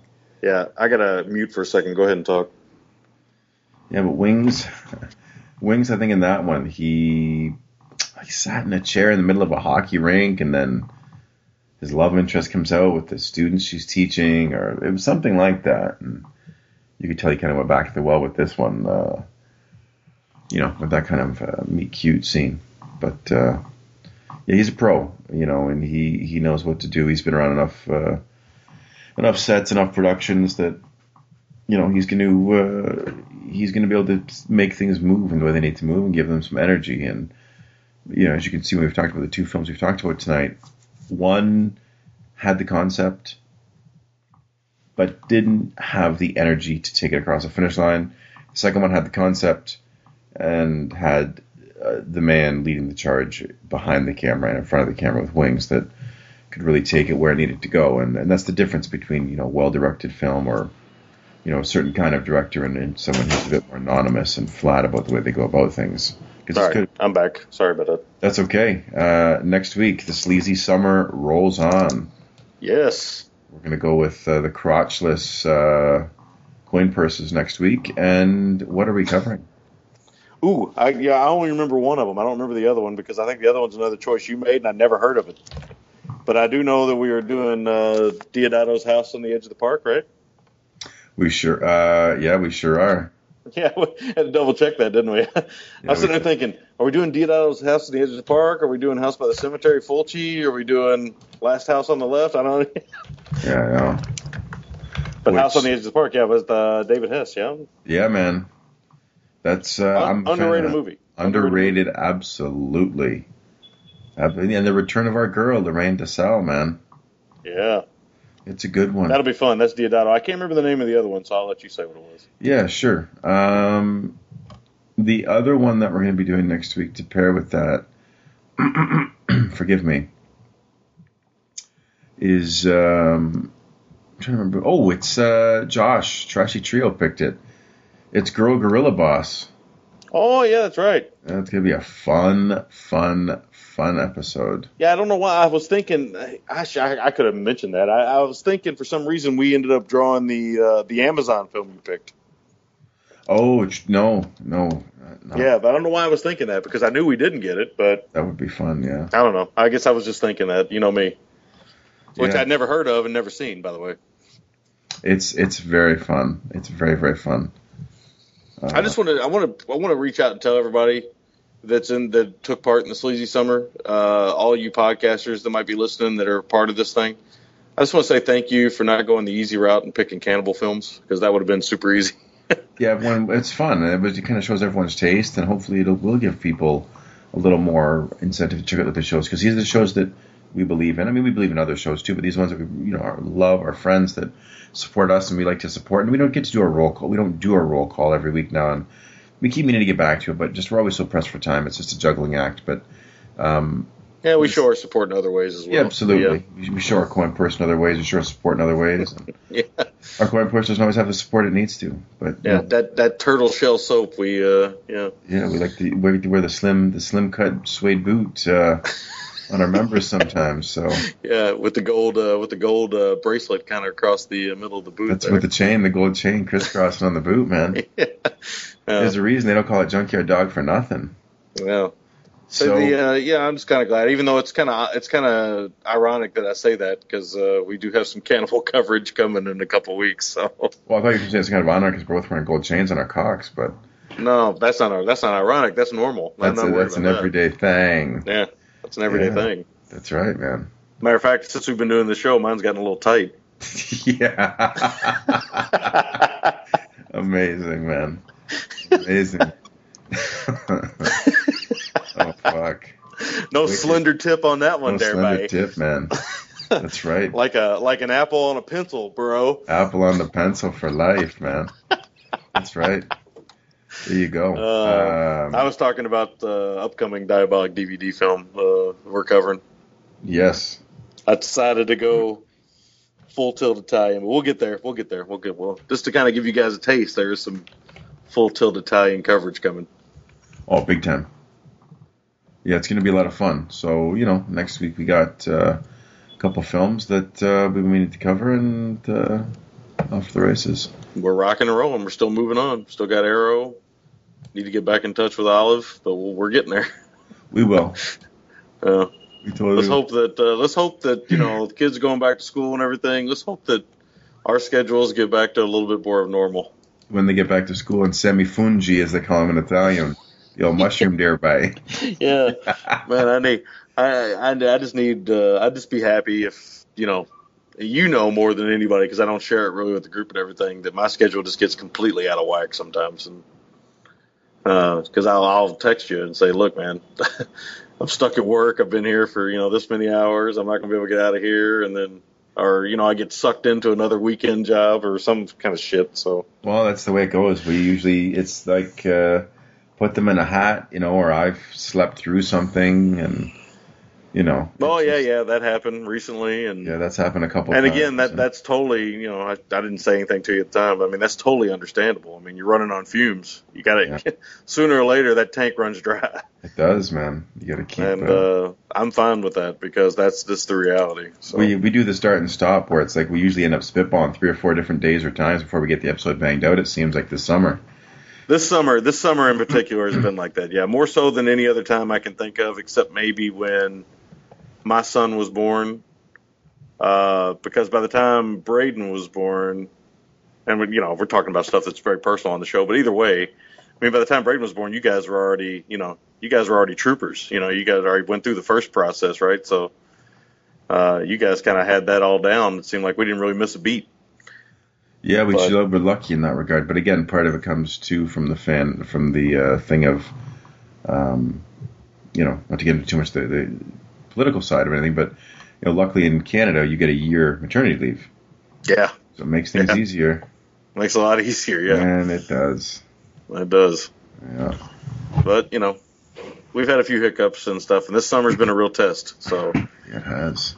hopefully next summer will not be as testy as this one, Yes. or hopefully that- mine. Hopefully, hopefully my testes won't be as bothered next summer. the only way we want a more testy is if it's more Fabio. Yeah, yeah. Which I think we've only ever covered one Fabio Testi film. Poor Fabio, man. We've never even done the. Canadian Mountie film. Or the revolver with Ollie with uh, revolver with Ollie Reed. Yeah, I feel like we were supposed to cover that at some point, but I think we I think that fell apart. Anyway, all right, man. Yeah, that's all I got. That's, that's it. Everything. I just want to say thanks everybody for the patience. Thanks for letting us have a week off. Thanks for understanding, and uh, you know, thanks for still listening. Thanks for we're still here, and we're not going nowhere. That's right. We're gonna keep filling our moccasins for y'all. Yeah.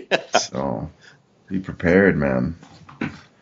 And uh, I guess with that, uh, there's one thing left to say. Yeah. Adios. Adios. Thanks for listening. You can find the gentleman at ggtmc.com and you can email the gentleman at midnitecinema at gmail.com.